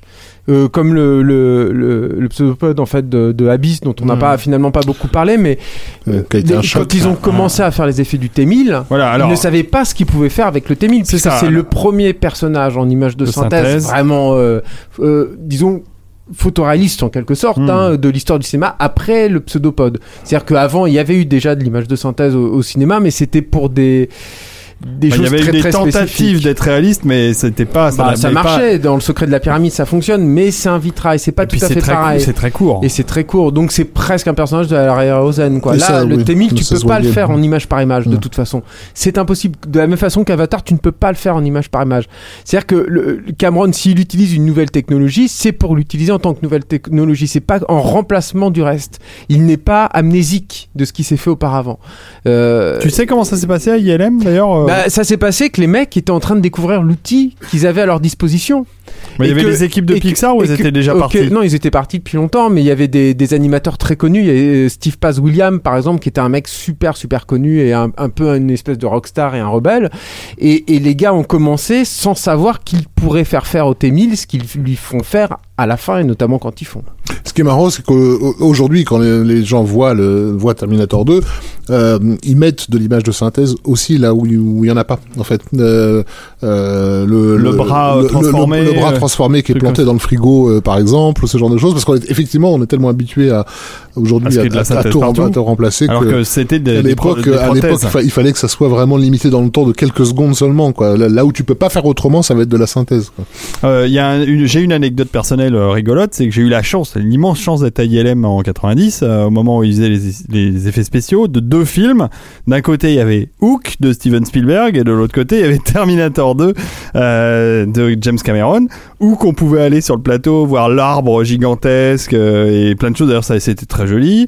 Euh, par contre, euh, la salle des ordinateurs, la- la- la- le bâtiment des ordinateurs était euh, surprotégé, impossible d'approcher, même à 10 mètres, même à 30 mètres, je veux dire, de, de ce coin qui était gardé comme Fort Knox hein, chez On peut pas s'imaginer ce que c'était de lire une preview, je crois que c'était dans Mad Movies à l'époque, on disait Oh, il paraît qu'il a créé un personnage, il peut s'aplatir, passer sous une porte et réapparaître de l'autre côté. Moi j'avais lu ça que dans les, les, les, les comics de Spider-Man avec euh, l'homme de sable où euh, Ouais, et puis c'était un truc de fou quoi. Et puis tu avais, euh, T'avais un champ de possibles incroyable. Et puis t'avais aussi plein de, de mésinformations en fait hein, sur Terminator 2, c'est-à-dire qu'on pensait qu'il y avait plusieurs Terminator, donc on partait du principe qu'il y avait plusieurs. Parce qu'en plus c'était basé sur la, la fameuse bande-annonce euh, réalisée par Stan Winston en fait, qui explique que le Terminator en fait c'est comme un grille-pain, c'est ce que Ouais, disait. euh, il les fabrique à la chaîne. Voilà, et c'est ce que disait Cameron, c'est un grille-pain en fait le Terminator, donc les gens faisaient un, tu vois, et d'un seul coup voilà, c'est on les fabrique Bah, à on savait qu'il y en avait plusieurs déjà dans le premier film, puisqu'on les voit euh, Oui, mais c'est- c'était pas, c'était pas. Arnold. Non, c'était pas Arnold. C'était un autre acteur. Et le truc, c'est qu'en fait, si tu veux,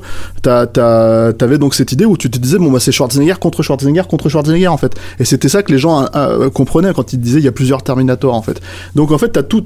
T'as toute cette mésinformation qui fait que je pense que t'as appris. Déjà, je pense que le film, il était vraiment. euh, même quand tu le revois aujourd'hui en 3D comme ça, tu te rends compte que le film, il était vraiment nouveau, quoi, parce qu'il Hmm. tient la route sans problème aujourd'hui. Vous l'avez dit pratiquement à chaque film de Cameron, c'est un mec, c'est un mec qui, qui plante un jalon et qui. Bah, c'est gens- son- c'est son- c'est sa motivation, hein, je pense, hein, derrière, à la base. hein. C'est sa C'est un motivation. curieux, c'est un C'est explorateur. un explorateur. Il va, être, littéralement. il, il va être le premier à planter le drapeau au sommet du mont Everest. Enfin, je veux dire, c'est, Il- il, est prêt à, à, à, se- à mettre sa santé en péril pour ça. Et, il- Et celle il- de ses équipes. et au nom de son pragmatisme aussi, il tente tout. C'est-à-dire que moi, il y a une anecdote que j'aime beaucoup sur Terminator 2, où à un moment donné, quand ils étaient confrontés à, à la durée du film, en fait, qui dépassait les 2h30, et à l'époque, c'était pas concevable de sortir un film d'action euh, dans les salles qui duraient 2h30, euh, euh, en gros, il a essayé de, de trouver Enfin, quelle scène couper, quel moyen, euh, tu vois, voilà. Et en fait, une de ses tentatives, c'est que il a, il a aléatoirement, en fait, il a demandé au monteur d'essayer sur un petit bout de, de, de scène, quoi, que tu peux voir d'ailleurs sur les bonus, je crois, DVD, c'est hilarant.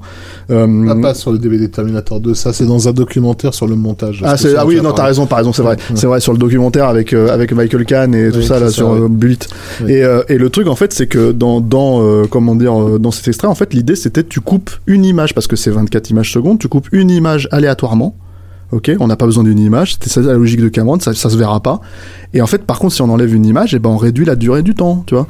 Euh, euh, on passe à 23 images secondes entre guillemets quoi. Et le truc, c'est qu'en fait, bah, c'est les résultats étaient catastrophiques quoi. C'est c'est c'est tu vois d'un seul coup en fait des jump cuts partout de de, de Schwarzenegger qui se met à parler, qui qui qui qui, qui les dialogues Et- qui sautent, enfin les- le fait, le simple fait qu'il ait fait le test euh, est marrant parce que c'est, enfin, tu te, a priori, tu te dis, ça va déconner quoi. Enfin, il va y avoir, il va y avoir un truc, mais sait-on jamais. Donc, donc, euh, le, le résultat est catastrophique, mais, le- mais, mais on est content qu'il existe, que quelqu'un ait essayé de voir si on pouvait retirer Mais- une mais, image. tu sais que j'en ai par parlé, j'en ai parlé avec euh, avec euh, Marc Goldblatt, qui est le monteur, un des monteurs du film, et qui m'a dit non, le, le raisonnement est parfaitement, euh, enfin, il est pragmatique et cohérent. En fait, c'est juste que c'est pas possible. Mais en fait, c'est avant même d'essayer justement, enfin, c'est totalement logique, quoi. C'est c'est et le truc en fait, c'est que, mais bon, effectivement, c'est comme quoi une image, c'est vraiment euh, important, quoi. Mais le truc, c'est que, et d'ailleurs, je pense qu'un mec comme Cameron l'apprend encore plus en faisant ce genre de test. C'est ça qui est intéressant, quoi. Mais, euh, mais euh, ce que je veux dire, c'est que n'importe quelle personne qui a monté quelque chose un jour, hein, enfin nous, on bosse sur des émissions, même si on n'est pas monteur à proprement parler, on sait à quel moment faut couper des fois sur un truc ou d'autre parce que c'est important, quoi. C'est-à-dire que tu coupes pas n'importe quel moment, le sentiment que t'as, c'est c'est à l'image près, quoi. Donc le truc, c'est que c'est que voilà, c'est c'est c'est cet aspect pionnier, en fait, il est au service du cinéma pur, en fait. Et enfin, qu'est-ce qu'on peut, enfin, qu'est-ce que lui va apporter en fait pour faire avancer le cinéma? C'est c'est on, a parlé de la 3D sur sur Avatar euh, ou euh, ou la façon de changer le- l'industrie à proprement parler en fonction de l'industrie là-dedans, mais c'est pas que ça, c'est tout le temps, c'est sur tous ces films quoi. Et Terminator 2 euh, euh, peut-être, hein, je sais pas. Pour moi, euh, c'est un peu comme euh, comme quand tu penses à Avatar euh, euh, euh, après, tu vois.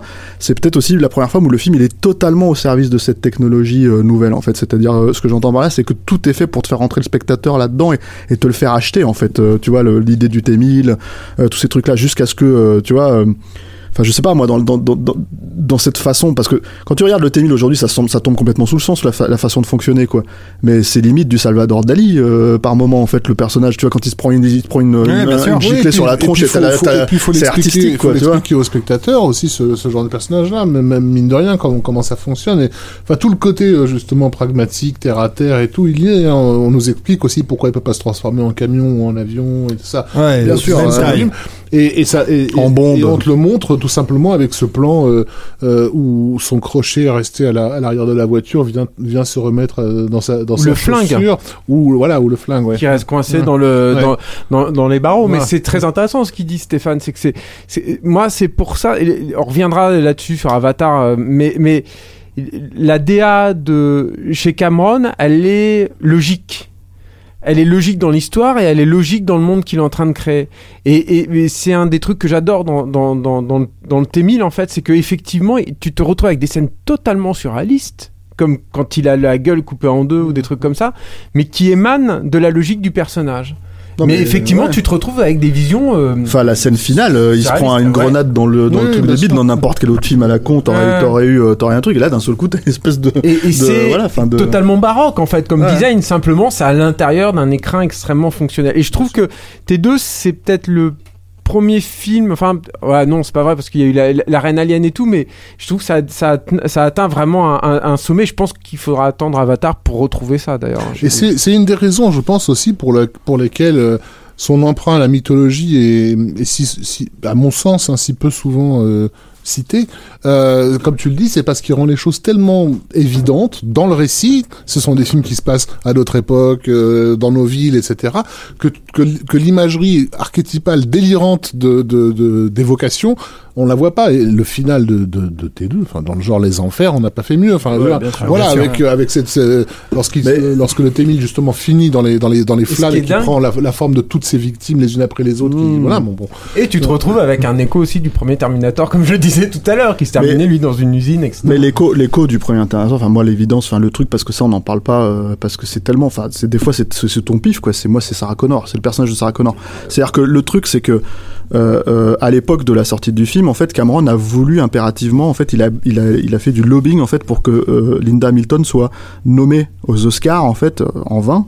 Euh, pour sa performance dans Terminator 2 parce que c'est aussi Ouais, ça le truc c'est que tu vas elle est extraordinaire mais elle est extraordinaire euh, c'est-à-dire qu'avant même que le film commence elle est déjà extraordinaire dans le sens où la première scène pour te montrer clairement en fait le changement euh, total entre la petite serveuse euh, euh, qui essayait de sauver son cul dans le premier film et qui a appris à, à la guerre avec euh, avec son amant en gros quoi euh, euh, c'est le premier truc qu'elle fait, c'est elle est en train de faire des pompes quoi. En fait, elle a transformé sa chambre de de de- de- d'asile euh, en, en salle En de salle de muscu sport. quoi. Et elle est là en train de de, de faire le truc. Il dit ah d'accord c'est ça Sarah Connor quoi. C'est-à-dire qu'en fait entre les 6 ans entre Terminator et Terminator 2, la meuf c'est devenu le Terminator, c'est devenu la machine de guerre. C'est-à-dire la meuf qui s'est préparée à la fin du monde. Et le truc c'est que ça c'est un truc qui pour moi je trouve qu'en tant que spectateur ça te plonge directement dans ce que le film raconte quoi. Sans, sans parler, sans parler du cadre, euh, de, de- comment dire. Le problème, c'est qu'une fois que les choses ont été faites, on comprend, on, on a du mal à imaginer qu'elles qu'elles pouvaient ne jamais être être faites. Mais tourner un blockbuster d'été que tu vas voir en famille avec tes gamins et tout ça, dont t'as un quart d'heure, 20 minutes qui se passe dans un hôpital psychiatrique. Euh, c'est juste aberrant au regard des standards euh, hollywoodiens de l'époque que ces films sont censés être des, des, des crowd pleasers. Et là la, la scène euh, avec Sarah Connor où elle, où elle pète un câble où on voit où on- comment dire quand il repasse la vidéo où elle est en train de, de péter un câble et qui fait l'arrêt sur image au moment où elle est vraiment au sommet de de, Elle de, de- de sa folie je me souviens à la projo de presse de voir ça et de me dire c'est Ouais, donc, le blockbuster de l'été, quoi. Voyage au bout de l'enfer, mais c'est, voilà. Et, tu crois pas si bien dire parce que c'est exactement la scène qui a été coupée dans, dans, dans Rambo 2 quoi, genre dans la première version de Rambo 2. Mais le truc le truc Le, truc, truc, ouais. c'est que lui, au moins, il a fait sienne euh, la- les leçons de euh, comment il s'appelle? C'est pas Sidney, de, le, le gars qui a écrit le euh, Story, là, ce- pas, pas Story, mais euh, ce bouquin sur le scénario qui s'est vendu dans des millions d'exemplaires dans les années 70 et que Cameron a, a, a étudié quand il était quand il était jeune, mais mais où il, où, il explique où il expliquait bien qu'il faut pas hésiter à faire souffrir ces personnages. Euh, le, le le, le conflit étant à- au cœur de, de, de- du récit, souvent on, on constate que les, les auteurs ont un peu de mal à, à faire traverser l'enfer euh, à, à leur perso. Ce qui n'est vraiment pas le cas de Cameron quand on réfléchit un Quand peu euh, à ce que ces personnages traversent dans les films. Et et- et- et il y a un truc aussi, c'est que euh, tu, tu parlais de une fois que les choses elles sont faites, est-ce qu'on peut penser qu'elles auraient pu être faites autrement? Mais moi, ça me fait ça m'a fait penser à, cette- c'est le rat, c'est-à-dire la réussite de Terminator 2 dès que tu vois le personnage de Sarah Connor, c'est le ratage total de Terminator Genesis quand tu vois le personnage de Sarah Connor justement parce que même si euh, elle est très sympathique, euh, l'actrice qui joue, euh, euh, j'ai un trou d'un seul coup, l'actrice qui est dans Game of Thrones, qui, Khaleesi. oui, mais qui euh, voilà, Euh, j'ai un trou sur sur le nom de l'actrice. Euh, même si elle est très sympathique et mignonne et tout ça, etc., etc. Le, le seul truc, c'est que tu vois qu'elle a rien foutu. Elle a fait un bootcamp de deux semaines peut-être pour savoir manier les armes et puis voilà quoi. Alors que l'autre, ça fait six mois que sais quand le film avant que avant que- toi toi tu rentres dans la salle et tu vois la meuf en fait tu vois la transformation physique totale quoi. C'est-à-dire le le la- le, transformation en Valkyrie quoi que t'as pas dans un dans un truc comme Terminator Genesis. Ce qui fait que quand t'as ce précédent en fait dans Terminator 2 et que les mecs essayent de, de, de coller à ça, si tu veux, et qu'ils s'essayent même pas de faire le minimum syndical, c'est-à-dire te présenter le personnage, de, réintroduire le personnage de Sarah Connor, la façon dont il a été réintroduit dans Terminator 2, tu vois, d'être dans cette logique-là, tu perds complètement le, le fil, tu peux réessayer de raconter, voilà, tu perds le truc, quoi. Donc ça, ça c'est, ça c'est, euh, enfin moi je. Mais quand j'entends ce que vous dites sur, euh, sur James Cameron, j'ai quand même un peu le sentiment, et on va s'arrêter là parce que il est très tard et que notre ami Rafik doit nous quitter et que notre ami Julien est en train de s'endormir un peu. Euh, j'ai l'impression que Cameron, il est pas euh, jugé par ses pairs au niveau où il devrait l'être euh, par rapport à un David Lean, par rapport à un, un Hitchcock, par rapport à un entertainer Ah, de toutes c'est- les époques. à l'époque de, euh, l'époque de, à l'époque de Scorsese T2, à l'époque un- de T2, peut-être pas maintenant, euh, après pas- Titanic, je sais pas, on peut pas, encore on peut une pas le comparer à un Scorsese, ils bossent pas dans les mêmes sphères et du coup ils vont pas plaire au même au même public. Mais il est Un évident, Coppola? il, il est évident que, que que Cameron se situe dans la lignée des Anthony Mann, des des David Lean et Hmm. et compagnie, mais que ces gars-là, il leur faut 40 ans pour être reconnus. Euh, Quand on dit reconnu, généralement c'est reconnu par les institutions. Regarde et la avec public- quel euh, et la critique, pardon. circonspection ils sont en train, on est en train de regarder, d'aborder les suites d'Avatar. Et tu vas voir, euh, plus, plus les sorties vont arriver, euh, Ouais. plus on, on va moi, je taper moi, je suis d'accord, mais le premier avocat, enfin, le première personne, en fait, qui défend James Cameron, c'est James Cameron aussi là-dedans. C'est-à-dire que, moi, je suis d'accord avec ce que vous dites, mais un, déjà, n'oublions pas quand même que le mec a eu un Oscar à 40 balais, hein. Donc ça va, enfin, c'est pas Oui, non plus, il y a pire, hein. quoi. Il y a, non, mais bien sûr, mais il y a pire, tu vois, pour, dans le Mais genre non-reconnaissance. Mais on racontera ce qui s'est passé avant. euh, Bien sûr, Oscar. évidemment, on en Euh, parlera. Mais l'autre truc avec Avatar 2, 3, euh, X, quoi, on s'en fout. Le truc, c'est que tout le monde là est peut-être en train d'être dubitatif parce que ça fait 10 ans que le film, euh, non mais 8 ans que le film est, 8 ans que le premier est sorti. Moi, je pense que les premières images elles vont tomber, tout le monde va fermer sa gueule. Donc le truc, c'est que et tout le monde va faire ah d'accord parce que bah, en tout cas, quand les premières images vont tomber, je- enfin, on verra des choses, tu Je vois. dirais, Et ce que je veux dire, c'est que, à mon avis, ça va redéfinir ce que les gens attendent d'Avatar, parce que ce qu'ils attendent, en fait, c'est c'est ce qu'ils reprochent au film, c'est les schtroumpfs, soi-disant, tu vois. Sauf que ça sera pas ça. Le film, ça sera sûr, encore autre ça sera chose. autre chose. Je Voilà, suis d'accord, je, je parie là-dessus, c'est que les Schtroumpfs, on va aller voir 5 minutes et qu'on va passer à autre chose. Pour être un peu méchant, euh, je dirais que les, les cinéphiles en général, hein, généralisons, allons-y gaiement, les cinéphiles ont toujours eu du mal avec l'évidence. Et, euh, et Cameron, d'une certaine façon, il a le même problème, entre guillemets, qu'un qu'un Spielberg, qui est celui de la, de la force de l'évidence. Quand ces films déboulent, on peut pas imaginer qu'ils puissent être autrement. Euh, parce que bah, ça s'appelle la perfection. C'est-à-dire que dans un genre donné, euh, ça va tellement là où ça devrait aller, c'est tellement ce que tu as rêvé de voir sur un écran, euh, que, que t'arrivais pas à l'imaginer. que t'arrivais pas à l'imaginer, voilà. Que paradoxalement, c'est comme si l'esprit te jouait un mauvais tour en te disant, mais finalement, c'est toujours ça que j'ai attendu, donc il, me- il me surprend pas. Euh, quand les gens, quand Avatar est sorti, on en, on en reparlera, mais quand Avatar est sorti, les, les gens étaient en gros, ce film n'a rien d'original à apporter. Et tu leur demandes quel autre film ressemble à Avatar dans l'histoire du monde, de l'humanité? Et, et, et tu les laisses se débrouiller avec ça parce qu'il y en a pas. Mais une fois qu'il est là, c'est tellement évident. Après, qu'on aime ou qu'on n'aime pas le style, c'est un autre problème. non, mais le- il n'existe aucun film qui puisse prétendre ressembler à ça. Non, mais il y a- Euh, il y, a, il y a des défauts dans, dans Cameron. Moi, je parlais de la fin de Abyss. Par exemple, je trouve que le personnage de John Connor dans Terminator 2, c'est un personnage qui est faible. Je pense que John Connor, c'est un personnage qui n'aurait pas, qu'on n'aurait pas dû voir en fait dans la saga des Terminator. C'est qu'il aurait dû rester à l'état conceptuel. Et je trouve que l'écriture et la façon qu'il est de- d'être présenté et tout.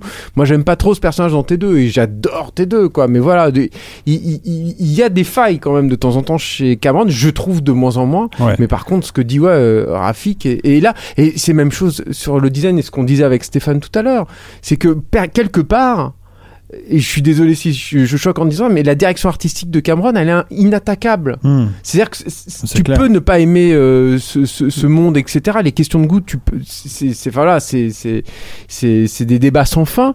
Mais dans l'histoire qu'il veut raconter, la façon dont il veut le raconter, c'est inattaquable. C'est, il y a une logique interne là-dedans qui fait que voilà. c'est surtout comme ça, remarquable, hein.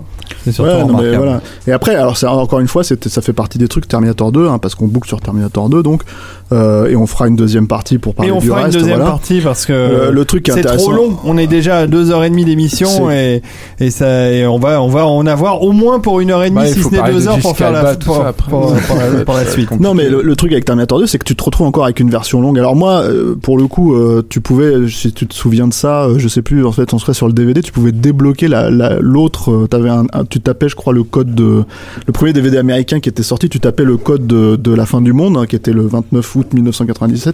C'est la date, euh, la date où Skynet devient autonome dans Terminator 2. Et en fait, tu débloquais la, l'autre fin. Non, non, l'autre fin, Ah, l'autre encore, fin, ouais. euh, euh, qu'il avait tourné, qui était un épilogue futuriste où le, ju- ju- le jour du jugement dernier n'avait jamais eu lieu. Et euh, tu voyais Sarah Connor vieille euh, en train de, de, de voir euh, John Connor en train de, de, de, faire la balance. Enfin, c'était évidemment un renvoi à, à ce fameux rêve qu'elle fait, tu vois, avec, avec les, les, les enfants et la, et la balance, quoi. Et toute So- maquillée, tout Voilà, ça. et bon, c'est. Elle c'est- disait que Michael Jackson était toujours là ou un truc comme ça, je sais plus. Oui, voilà, c'est ça. Ouais. Et, et, et, et en gros, voilà, t'as, t'as, t'as cette scène. Bon, elle est, elle est, elle est ratée, mais si on met à part cette scène, qui, euh, qui vraiment qui existe dans une troisième version longue, on va dire, si tu veux, euh, aux yeux de Cameron, bah encore une fois, euh, t'as cette, t'as une version longue, euh, euh, comment dire, je trouve, qui rajoute. euh, explicite tout, euh, qui manque pas vraiment en fait quand t'as vu la version sale, mais moi je préfère quand même la version d'un, point de vue subjectif parce que euh, il y en a plus quoi, tu vois. Et puis t'as t'as t'as une explication sur les changements de fonctionnement du Terminator euh, qui est lié euh, pour le coup à à la loi de la robotique et fait ces trucs là etc. Il lui change sa puce et tout, donc il l'oblige vraiment Ouais, à changer. puis, Enfin, il lui, euh, lui apprend. puis c'est un moment d'interprétation fort du film. La, la- la scène, la grosse scène coupée où effectivement John Connor s'engueule avec sa mère sur euh, sur ce qu'ils doivent faire du Terminator une fois qu'ils l'ont qu'on le tue ou pas quoi, Euh, bah, c'est une confrontation de comédiens, elle a, elle a, elle a de la force, quoi. Ouais. Et, euh, et, et c'est peut-être de l'ordre du détail, mais moi j'aimais beaucoup le, le moment où le T-1000 commence à déconner euh, vers la fin. Et, Superbe. Ouais, ouais, où on, on comprend pourquoi en fait d'un seul coup il y avait cette espèce. Tu sais, quand tu regardes le film, tu te dis, ah, il reste un petit peu d'argent dans les effets spéciaux, donc ils, ils font passer une espèce de, de, de mercure, tu sais, de, de Ouais. truc de mercure sur sa tronche. Et en fait, non, c'est parce que quand il s'est fait exploser euh, par, euh, par, euh, enfin, la Ouais, fameuse Hasta la Vista, Il quoi, la scène, la scène, il commence à déconne- déconner, quoi. ouais. Et, euh, et ça c'est intéressant. Mais le truc c'est que voilà, t'as, t'as, enfin moi je trouve une version longue, c'est, je, mon goût perso c'est que c'est dommage que ce soit pas cette version qu'il ait fait en 3D quoi.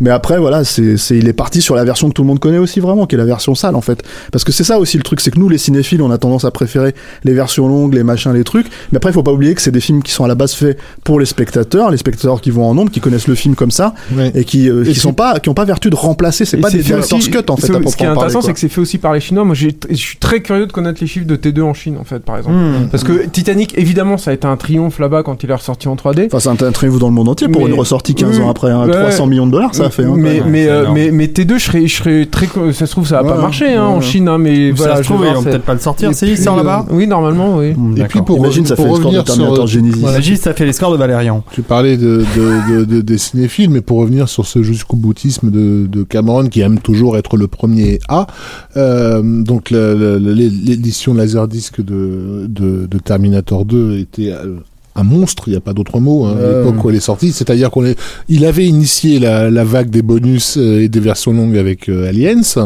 Euh, tout le monde s'y est mis évidemment, et donc euh, avec Terminator 2, il a décidé de dépasser tout ce beau monde-là avec une box qui coûtait, euh, je sais même plus. euh, Ouais, c'est un- dans les voilà, 800 un- balles, Un demi, un ouais. demi-salaire en gros Mm. à l'époque.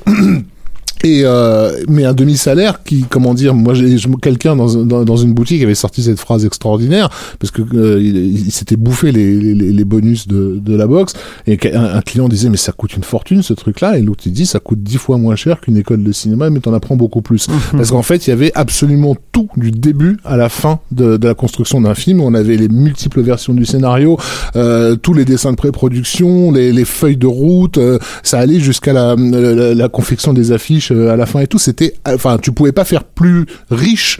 euh, Plus exhaustif. Je n'ai jamais vu ça. Et à l'époque où le DVD est sorti et où les éditeurs essayaient de convaincre qu'on ne pouvait pas mettre plus de, de matière que ça sur un sur un DVD. Il avait fait chier le monde pour que l'intégralité de cette box puisse tenir sur un disque DVD. Et donc c'était un double couche double face Ouais, ouais, euh, c'est vrai, qui était ouais, sorti, mais qui ne pouvait pas marcher sur tous les lecteurs parce que personne n'avait fait un double couche double face. c'est vrai, j'ai oublié cette histoire, putain, c'est vrai. Mais, mais bon, voilà, c'est, c'est, euh, voilà, on boucle là euh, la première partie sur T2. Je pense que tu peux nous mettre un petit coup de Céline Dion pour euh, pour boucler cette cette affaire là, tu vois, et pour que pour que les gens sachent ce qui leur attend la, la prochaine Euh, fois. C'est tu vois. c'est Céline Dion qui chantait sur la chanson de Guns N' Roses. Oui, oui, c'est ça. C'est euh, bon. On va finir alors euh, sur euh, Céline Dion, euh, sur la demande Ah, mais- explicite de. Bah, parce que c'est ma chanson préférée. Regarde, j'ai les larmes aux yeux là. Je- J'entends le, le, Bon, la en la attendant, flûte en attendant de, de, de, de, de- de retrouver Céline, Chaline, euh, je la prochaine fois, on parle de True Lies, c'est ça on parle de True Lies, Uniquement True Lies ouais, que True Lies 2h30. Titanic, euh, et puis Avatar, et L'Avatar. puis, et puis, on euh, parlera de ta- Attends, on parlera de T2 3D. T2 3D. Enfin, l'autre T2 3D, T2 Battle in Time. C'est ça. Voilà. Tout à fait. Ah oui, et puis on euh, parlera peut-être aussi un peu de ces documentaires euh, sous-marins sûr. qui sont intéressants. Ah oui, oui, carrément. Et, tu- puis de Battle Angel Alita que nous on a vu mais qu'on n'a pas le droit de montrer. Ah, c'est dommage. euh, mais non, on, va puis on de on pourra peut-être le montrer à aussi. la, à la- Ah oui, on parlera de Jessica Alba. On va peut-être le montrer à la New Max euh, en, en loose day. On loose des. Euh, bon, en tout cas, bah, justement, hein, en, en attendant de faire cette deuxième émission, on vous donne rendez-vous le 30 euh, et donc allez sur le du 13e art. En fait, c'est génial cette émission. On l'a fait en deux parties, comme quand TF1 ils ont passé Titanic en deux parties. C'est ça. Euh. Bon. on, on vous donne rendez-vous euh, bah, dans 15 jours euh, pour une autre émission. Et Ouais, ou on verra. On verra. Et, et surtout, on souhaite bonnes vacances à Stéphane, hein, qui va aller s'aérer un peu la tête. Et quand on je souhaite- reviens de vacances, il y aura la deuxième version. La On- deuxième partie, pardon. On, on souhaite version euh, longue. bon courage à Rafik qui a beaucoup de boulot là sur du pain sur la planche avant pour finir la nuit. On souhaite me- merci et bon courage à, à Julien pour tout le boulot aussi qu'il a. David, merci à toi. Bah non, euh, je suis Mais si, heureux. mais je suis si. tellement heureux de vous retrouver euh, dans ce studio B bricolé parce qu'on est en train de préparer un nouveau studio B. Mais alors pour en attendant, on est en bricolage, mais ça va. hein, c'est- c'est- Tu, tu c'est es le James. Cameron du podcast. C'est ça. Euh, c'est sur des, des, films. Attendez, vous allez écouter la version longue c'est ça, parce que là, on est, on est dans le système D, mais la prochaine fois, c'est on va avoir carrément le T2, l'avatar de, de- du podcast. Ah quoi, ouais, hein, c'est le- ça. Du studio de podcast, quoi. Et donc, euh, pour euh, prendre vos places pour la nuit au max, c'est 13eart.com, c'est le, c'est le site du 13e art, et vous on est en, page d'accueil avec James Cameron, justement. Euh, bonne nuit, les amis, dormez bien. On vous quitte euh, avec Céline et James Cameron et James Horner. Magnifique.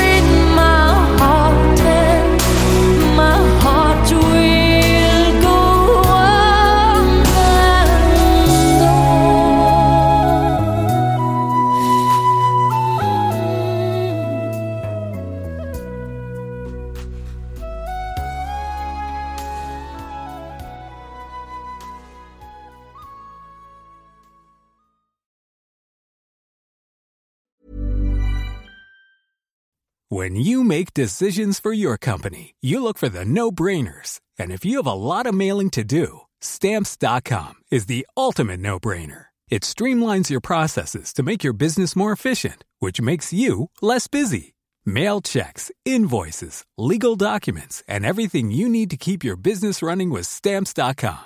Seamlessly connect with every major marketplace and shopping cart. Schedule package pickups and see your cheapest and fastest shipping options from different carriers with rates up to 89% off USPS and UPS rates. And with the stamps.com mobile app, you can take care of mailing and shipping wherever you are. Make the same no-brainer decision as over 1 million other businesses with stamps.com. Sign up with code program for a 4-week trial plus free postage and a free digital scale. No long-term commitments or contracts. That's stamps.com. Code program.